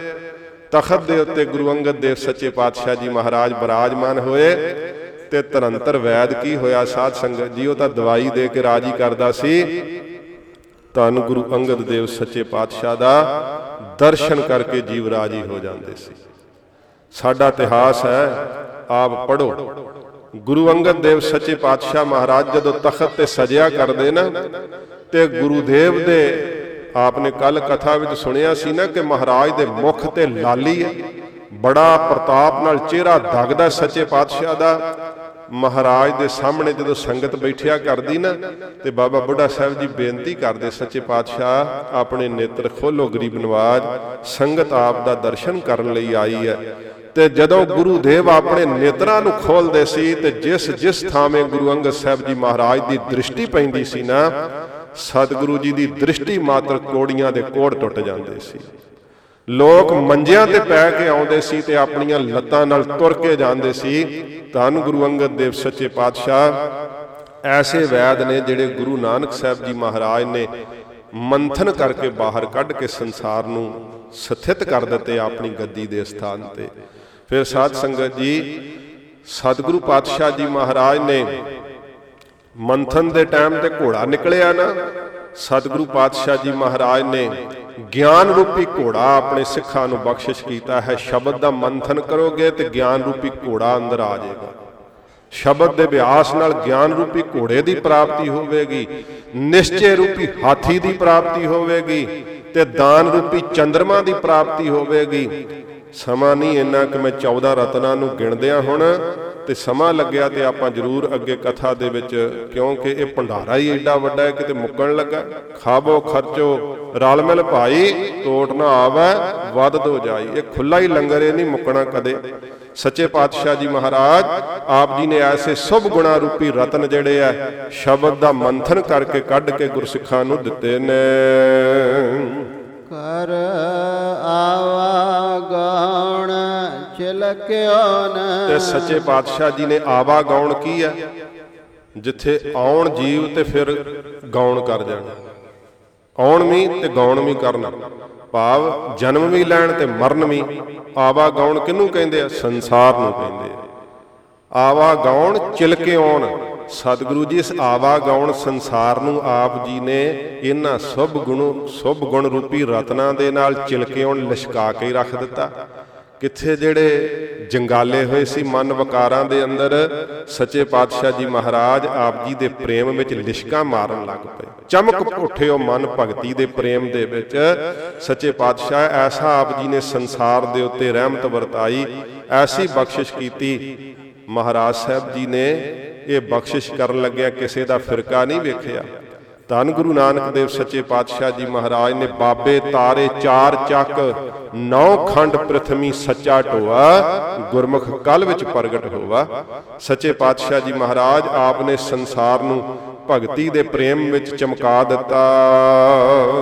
ਕੁਦਰਤ ਅਹੇ ਵੇਖਾ ਲਿਆ ਨ ਐਸੀ ਕੁਦਰਤ ਸ਼ਕਤੀ ਸਤਿਗੁਰੂ ਜੀ ਨੇ ਸੰਸਾਰ ਦੇ ਤਾਈ ਪ੍ਰਗਟ ਕਰਕੇ ਦਿਖਾਈ। ਜਿਣ ਅਵਾੜ ਪਿੰਡ ਠਣਕਿਓ ਨ ਸਤਿਗੁਰੂ ਪਾਤਸ਼ਾਹ ਜੀ ਮਹਾਰਾਜ ਦੀ ਐਸੀ ਸ਼ਕਤੀ ਵਰਤੀ ਹੈ ਪਹਿਲਾਂ ਨਿਰੰਕਾਰ ਦੀ ਸ਼ਕਤੀ ਤੋਂ ਕਿਹੋ ਜੀ ਕੁਦਰਤ ਸ਼ਕਤੀ ਵਰਤੀ ਹੈ? ਸਾਧ ਸੰਗਤ ਜੀ ਐਡਾ ਵੱਡਾ ਇਹ ਪਿੰਡ ਜਿਹੜਾ ਧਰਤੀ ਹੈ ਨਾ ਇਹ ਪਿੰਡ ਲਾ ਲਓ ਤੇ ਇਹਨੂੰ ਅਸਥਿਤ ਕੀਤਾ ਹੋਇਆ ਠਿਣਕਿਉਣ ਹੁੰਦਾ ਅਸਥਿਤ ਕਰਨਾ, ਠਹਿਰਾਉਣਾ। ਐਡੀ ਵੱਡੀ ਧਰਤੀ ਨੂੰ ਠਹਿਰਾਇਆ ਹੋਇਆ ਤੇ ਕਾਦੇ ਆਸਰੇ ਤੇ ਠਹਿਰੀ ਹੋਈ ਹੈ? ਇਹਦੇ ਥੱਲੇ ਸਾਧ ਸੰਗਤ ਜੀ, ਜੇ ਕੋਈ ਵੇਖੋ ਤੇ ਥੱਲੇ ਵੀ ਆਸਮਾਨ ਹੀ ਹੈ। ਚਾਰ ਸਫੇਰਿਓ ਗੋਲ ਹੀ ਹੈ ਧਰਤੀ। ਇਹਦੇ ਥੱਲੇ ਵੀ ਆਕਾਸ਼ ਹੀ ਹੈ। ਜਿਹੜੇ ਇਹ ਯੂਰਪ ਦੇ ਦੇਸ਼ ਨੇ, ਅਮਰੀਕਾ, ਕੈਨੇਡਾ, ਜੇ ਆਪ ਸਾਧ ਸੰਗਤ ਜੀ, ਇਸ ਤੇ ਧਰਤੀ ਦੇ ਦੂਸਰੇ ਪਾਸੇ ਨੂੰ ਜਾਓ ਤੇ ਉਹ ਦੇਸ਼ ਆ ਜਾਂਦੇ ਆ, ਪਰ ਹੈ ਤਾਂ ਉੱਥੇ ਵੀ ਆਕਾਸ਼ ਹੀ। ਹੈ। ਧਰਤੀ ਦੇ ਚਾਰ ਸਫੇਰੇ ਆਕਾਸ਼ ਹੀ ਆਕਾਸ਼ ਹੈ। ਇਹ ਪਰਮੇਸ਼ਰ ਨੇ ਆਪਣੀ ਕੁਦਰਤ ਵਿਖਾਲੀ ਹੈ, ਪ੍ਰਤੱਖ ਹੀ ਵੇਖੋ ਕਿਵੇਂ ਧਰਤੀ ਟਿਕੀ ਹੋਈ ਹੈ। ਕੁਦਰਤ ਇਹ ਵੇਖਾਲਿਓਨ ਜਿਨ ਐਵਡ ਪਿੰਡ ਠਿਣਕਿਓਨ ਐਡਾ ਵੱਡਾ ਪਿੰਡ, ਐਡਾ ਵੱਡਾ, ਇਹ ਸਾਧ ਸੰਗਤ ਜੀ ਗਲੋਬ ਜਿਹੜਾ ਧਰਤੀ ਹੈ, ਉਹ ਟਿਕਾਇਆ ਹੋਇਆ ਆਪਣੇ ਆਸਰੇ ਦੇ ਉੱਤੇ।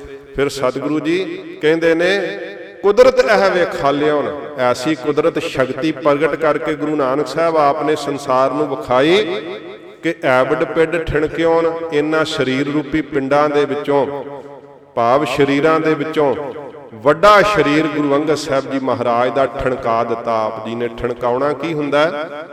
ਜਦੋਂ ਤੁਸੀਂ ਕੋਈ ਭਾਂਡਾ ਲੈਨੇ ਆ ਨਾ, ਪਹਿਲਾਂ ਉਹਨੂੰ ਠੋਲਾ ਮਾਰ ਕੇ ਵੇਖਦੇ ਘਰ ਜਾਂਦੇ ਆ ਤਾਂ ਕਿਤੇ ਤਰੇੜੀ ਨਾ ਆ ਜੇ ਸਤਿਗੁਰੂ ਜੀ ਨੇ ਗੁਰਤਾ ਗੱਦੀ ਇਸ ਤਰ੍ਹਾਂ ਨਹੀਂ ਦਿੱਤੀ।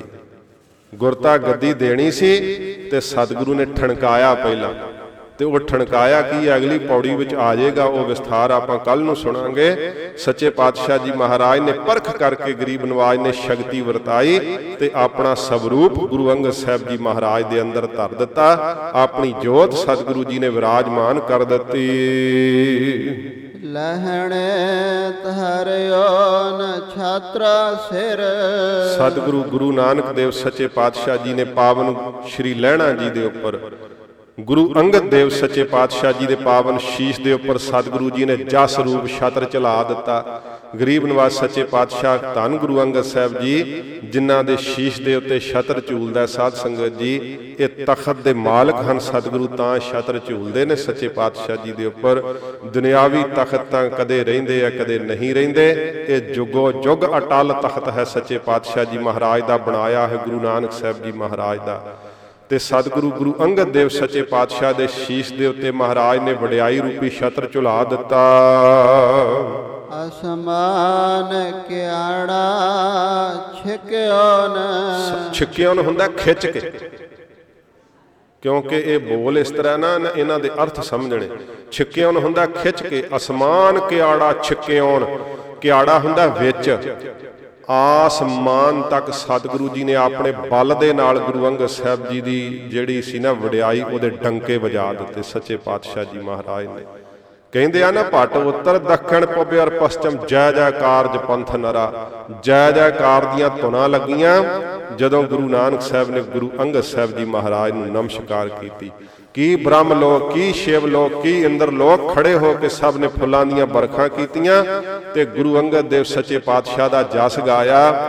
ਬਲਵੰਡ ਜੀ ਕਹਿੰਦੇ ਆ, ਗੁਰੂ ਅੰਗਦ ਸਾਹਿਬ ਜੀ ਤਾਂ ਪਾਵਨ ਲੈਣਾ ਜੀ ਸੀਗੇ। ਨਹੀਂ ਸੀ ਕੋਈ ਜਾਣਦਾ ਸੱਚੇ ਪਾਤਸ਼ਾਹ, ਪਰ ਆਪ ਨੇ ਜਦੋਂ ਆਪਣੀ ਜੋਤ ਧਰ ਦਿੱਤੀ ਨਾ, ਅਸਮਾਨ ਕਿਆੜਾ ਛਕਿਓਨ, ਸਾਰੀ ਕਾਇਨਾਤ ਰੂਪੀ ਆਸਮਾਨ ਦੇ ਅੰਦਰ ਗੁਰੂ ਅੰਗਦ ਸਾਹਿਬ ਜੀ ਮਹਾਰਾਜ ਦੇ ਨਾਮ ਦਾ ਡੰਕਾ ਵਜਾ ਦਿੱਤਾ। ਕੱਲ ਆ ਰਿਹਾ ਸੀ ਨਾ ਕਿ ਗੁਰੂ ਅੰਗਦ ਸਾਹਿਬ ਦੀ ਦੋਹੀ ਫੇਰ ਦਿੱਤੀ, ਦੋਹੀ ਹੁੰਦੀ, ਦੁਹਾਈ ਫੇਰ ਦਿੱਤੀ। ਜਸ ਸਤਿਗੁਰੂ ਦਾ ਇੰਨਾ ਛਾ ਗਿਆ ਕਿ ਆਸਮਾਨ ਦੇ ਵਾਸੀ ਵੀ ਗੁਰੂ ਅੰਗਦ ਸਾਹਿਬ ਜੀ ਮਹਾਰਾਜ ਨੂੰ ਨਮਸਕਾਰਾਂ ਕਰਦੇ ਆ। ਜੋਤ ਸਮਾਣੇ ਜੋਤ ਮਾਹੇ। ਜਿਹੜੀ ਜੋਤ ਸੀ ਗੁਰੂ ਨਾਨਕ ਸਾਹਿਬ ਜੀ ਮਹਾਰਾਜ ਦੀ ਉਹ ਗੁਰੂ ਅੰਗਦ ਦੇਵ ਸੱਚੇ ਪਾਤਸ਼ਾਹ ਜੀ ਮਹਾਰਾਜ ਦੇ ਅੰਦਰ ਉਹ ਜੋਤ ਜਿਹੜੀ ਸੀ ਸਮਾ ਗਈ। ਸੱਚੇ ਪਾਤਸ਼ਾਹ ਨੇ ਆਪਣੀ ਜੋਤ ਧਰ ਦਿੱਤੀ। ਆਪ ਆਪ ਸੇਤੇ ਮੈਂ ਕਿਉ ਨ ਜਿਵੇਂ ਸਾਧ ਸੰਗਤ ਜੀ ਆਪ ਪਾਣੀ ਨੂੰ ਕਹਿੰਦੇ ਅਪ ਤੇਜ ਬਾਏ ਪਿਸ- ਪ੍ਰਿਥਵੀ ਆਕਾਸ਼ਾ ਪੰਜ ਤਤ ਨੇ। ਇਹ ਜਿਵੇਂ ਆਪ ਆਪੈ ਸੇਤੀ ਮਿਕਿਓਨ, ਜਿਵੇਂ ਪਾਣੀ ਵਿੱਚ ਪਾਣੀ ਮਿਲ ਜਾਂਦਾ ਹੈ ਨਾ, ਇਵੇਂ ਮਿਲ ਗਏ ਗੁਰੂ ਨਾਨਕ ਸਾਹਿਬ, ਗੁਰੂ ਅੰਗਦ ਦੇਵ ਸੱਚੇ ਪਾਤਸ਼ਾਹ ਦੇ ਸਰੂਪ ਦੇ ਅੰਦਰ। ਆਪ ਆਪੈ ਸੇਤੀ ਮਿਕਿਓਨ, ਆਪ ਕੌਣ ਨੇ? ਨਿਰੰਕਾਰ ਸਰੂਪ ਆਪ ਨੇ ਗੁਰੂ ਨਾਨਕ ਸਾਹਿਬ। ਆਪ ਸੱਚੇ ਪਾਤਸ਼ਾਹ ਜੀ ਮਹਾਰਾਜ ਗੁਰੂ ਅੰਗਦ ਦੇਵ ਸੱਚੇ ਪਾਤਸ਼ਾਹ ਦੇ ਸਰੂਪ ਦੇ ਅੰਦਰ ਮਿਕਿਓਨ ਮਿਲ ਗਏ, ਅਭੇਦ ਹੋ ਗਏ। ਸਿੱਖਾਂ ਪੁੱਤਰਾ ਕੁਖ ਕਾ ਸਿੱਖਾਂ ਤੇ ਪੁੱਤਰਾਂ ਨੂੰ ਕੋਖ ਕਰਕੇ ਸਾਧ ਸੰਗਤ ਜੀ ਸੱਚੇ ਪਾਤਸ਼ਾਹ ਜੀ ਮਹਾਰਾਜ ਦੀ ਇਸ ਪੰਕਤੀ ਦਾ ਵਿਸਥਾਰ ਤਾਂ ਹੈ ਪਰ ਆਪਾਂ ਕੱਲ ਨੂੰ ਇਹਦਾ ਵਿਸਥਾਰ ਕਰ ਲਵਾਂਗੇ। ਪਰ ਅਖਰੀ ਅਰਥ ਸੁਣਨੇ ਕਿ ਮਹਾਰਾਜ ਨੇ ਸਿੱਖਾਂ ਨੂੰ ਵੀ ਤੇ ਪੁੱਤਰਾਂ ਨੂੰ ਵੀ ਕੋਖਿਆ ਸੀ ਪਹਿਲਾਂ ਪਰਖਿਆ ਸੀਗਾ। ਸਭ ਉਮਤ ਵੇਖਾ ਹੋ ਜੇ ਕਿਉ ਨ। ਸਾਰੀ ਉਮਤ ਜਿਹੜੇ ਇਸਲਾਮ ਮਤ ਵਿੱਚ ਹੈ ਨਾ ਉਹ ਸਾਧ ਸੰਗਤ ਜੀ ਮੁਹੰਮਦ ਸਾਹਿਬ ਦੀ ਉਮਤ ਅਖਵਾਉਂਦੇ ਆ। ਤੇ ਆਪਾਂ ਗੁਰੂ ਨਾਨਕ ਸਾਹਿਬ ਜੀ ਦੀ ਉਮਤ ਹਾਂ ਸੱਚੇ ਪਾਤਸ਼ਾਹ ਜੀ ਦੇ ਸਿੱਖ ਹਾਂ। ਜਿੰਨੀ ਵੀ ਸਿੱਖੀ ਸੀ ਸਭ ਨੂੰ ਪਰਖਿਆ ਪੁੱਤਰਾਂ ਨੂੰ ਪਰਖਿਆ। ਸੱਚੇ ਪਾਤਸ਼ਾਹ ਜੀ ਮਹਾਰਾਜ ਨੇ ਉਸ ਸਮੇਂ ਪਰਖ ਕੀਤੀ ਸੀਗੀ। ਜਾ ਸੁਧੋਸ ਤਾਂ ਲਹਿਣਾ ਟਿਕਿਓ ਨ। ਜਾਂ ਸਤਿਗੁਰੂ ਜੀ ਨੇ ਸੁਦੋਸ ਸੋਧ ਕੇ ਪਰਖ ਕੇ ਤੇ ਪਾਵਨ ਸ਼੍ਰੀ ਲਹਿਣਾ ਜੀ ਨੂੰ ਆਪਣੇ ਅੰਗਾਂ ਨਾਲ ਲਾ ਕੇ ਗੁਰੂ ਅੰਗਦ ਦੇਵ ਸੱਚੇ ਪਾਤਸ਼ਾਹ ਬਣਾ ਕੇ ਟਿਕਿਓਂ ਤਖਤ ਦੇ ਉੱਤੇ ਟਿਕਾ ਦਿੱਤਾ, ਬੈਠਾ ਦਿੱਤਾ ਸੱਚੇ ਪਾਤਸ਼ਾਹ ਜੀ ਮਹਾਰਾਜ ਨੇ। ਇਥੇ ਪੌੜੀ ਜਿਹੜੀ ਹੈ, ਇਹ ਸੰਪੂਰਨ ਹੋਈ ਹੈ। ਸਤ ਸੰਗਤ ਜੀ ਕੱਲ ਨੂੰ ਆਪਾਂ ਇਸ ਪੰਕਤੀ ਦਾ ਥੋੜਾ ਵਿਸਥਾਰ ਕਰਕੇ ਤੇ ਆਪਾਂ ਅਗਲੀ ਪੌੜੀ ਦੀ ਕਥਾ ਜਿਹੜੀ ਸਰਵਣ ਕਰਾਂਗੇ। ਸਤਿਗੁਰੂ ਨੇ ਆਪਣੇ ਸਿੱਖਾਂ ਨੂੰ ਵੀ, ਪੁੱਤਰਾਂ ਨੂੰ ਵੀ ਇਹ ਨਾ ਕਹੇ ਕਿ ਕੋਈ ਕਿਸੇ ਨੂੰ ਪਰਖਿਆ ਨਹੀਂ, ਮੌਕਾ ਨਹੀਂ ਦਿੱਤਾ। ਰਾਏ ਬਲਵੰਡ ਜੀ ਇਸ ਸਮੇਂ ਕਹਿ ਰਹੇ ਨੇ, ਸਭ ਉਮਤ ਵੇਖੋ ਜੇ ਕਿਉਂ ਜਿੰਨੀ ਕੀ ਕਿੰਨੀ ਉਮਤ ਹੈ ਸਤਿਗੁਰੂ ਦੀ ਸਿੱਖੀ ਹੈ, ਸਭ ਨੂੰ ਸਤਿਗੁਰੂ ਜੀ ਨੇ ਉਸ ਸਮੇਂ ਪਰਖਿਆ ਸੀ ਤੇ ਉਹ ਪਰਖਿਆ ਕਿਵੇਂ ਸੀ, ਆਪਾਂ ਕੱਲ ਨੂੰ ਇਸ ਦਾ ਵਿਸਥਾਰ ਕਰਕੇ ਜਰੂਰ ਸਰਵਣ ਕਰਾਂਗੇ। ਹੋਈਆਂ ਭੁੱਲਾਂ ਬਖਸ਼ ਲੈਣੀਆਂ, ਸਤਿਗੁਰੂ ਰਹਿਮਤ ਕਰਨ। ਮਹਾਰਾਜ ਦਾ ਅੰਮ੍ਰਿਤ ਉਪਦੇਸ਼ ਇਹ ਪਵਿੱਤਰ ਜਸ ਗੁਰੂ ਅੰਗਦ ਸਾਹਿਬ ਦਾ ਸਾਡੇ ਹਿਰਦੇ ਵਿੱਚ ਵਸੇ ਜੀ। ਹੋਈਆਂ ਭੁੱਲਾਂ ਬਖਸ਼ ਲੈਣੀਆਂ ਜੀ। ਸਿੱਖਾ ਪੁੱਤਰਾ ਕੋਖ ਕੈ ਸਭ ਉਮਤ ਵੇਖਾ ਹੋ ਜੇ ਕਿਉ ਨ, ਜਾ ਸੁਧੋਸ ਤਾਂ ਲਹਿਣਾ ਟਿਕੇ ਓਨ ਵਾਹਿਗੁਰੂ ਜੀ ਕਾ ਖਾਲਸਾ, ਵਾਹਿਗੁਰੂ ਜੀ ਕੀ ਫਤਿਹ। ਏ ਅਚੁੱਤ, ਹੈ ਪਾਰ ਬ੍ਰਹਮ। ਅਬਨਾਸੀ ਅਗਨਾਸ ਹੇ ਪੂਰਨ, ਹੈ ਸਰਬ, ਮੈਂ ਦੁਖ ਭੰਜਨ ਗੁਣ ਤਾਸ। ਹੇ ਸੰਗੀ, ਹੈ ਨਿਰੰਕਾਰ, ਹੈ ਨਿਰਗੁਣ ਸਭ ਟੇਕ। ਹੇ ਗੋਬਿੰਦ, ਹੇ ਗੁਣ ਨਿਧਾਨ, ਜਾ ਕੈ ਸਦਾ ਹੇ ਅਪਰੰਪਰ ਹਰ ਹਰੇ ਹੈ ਪੀ ਹੋਵਨ।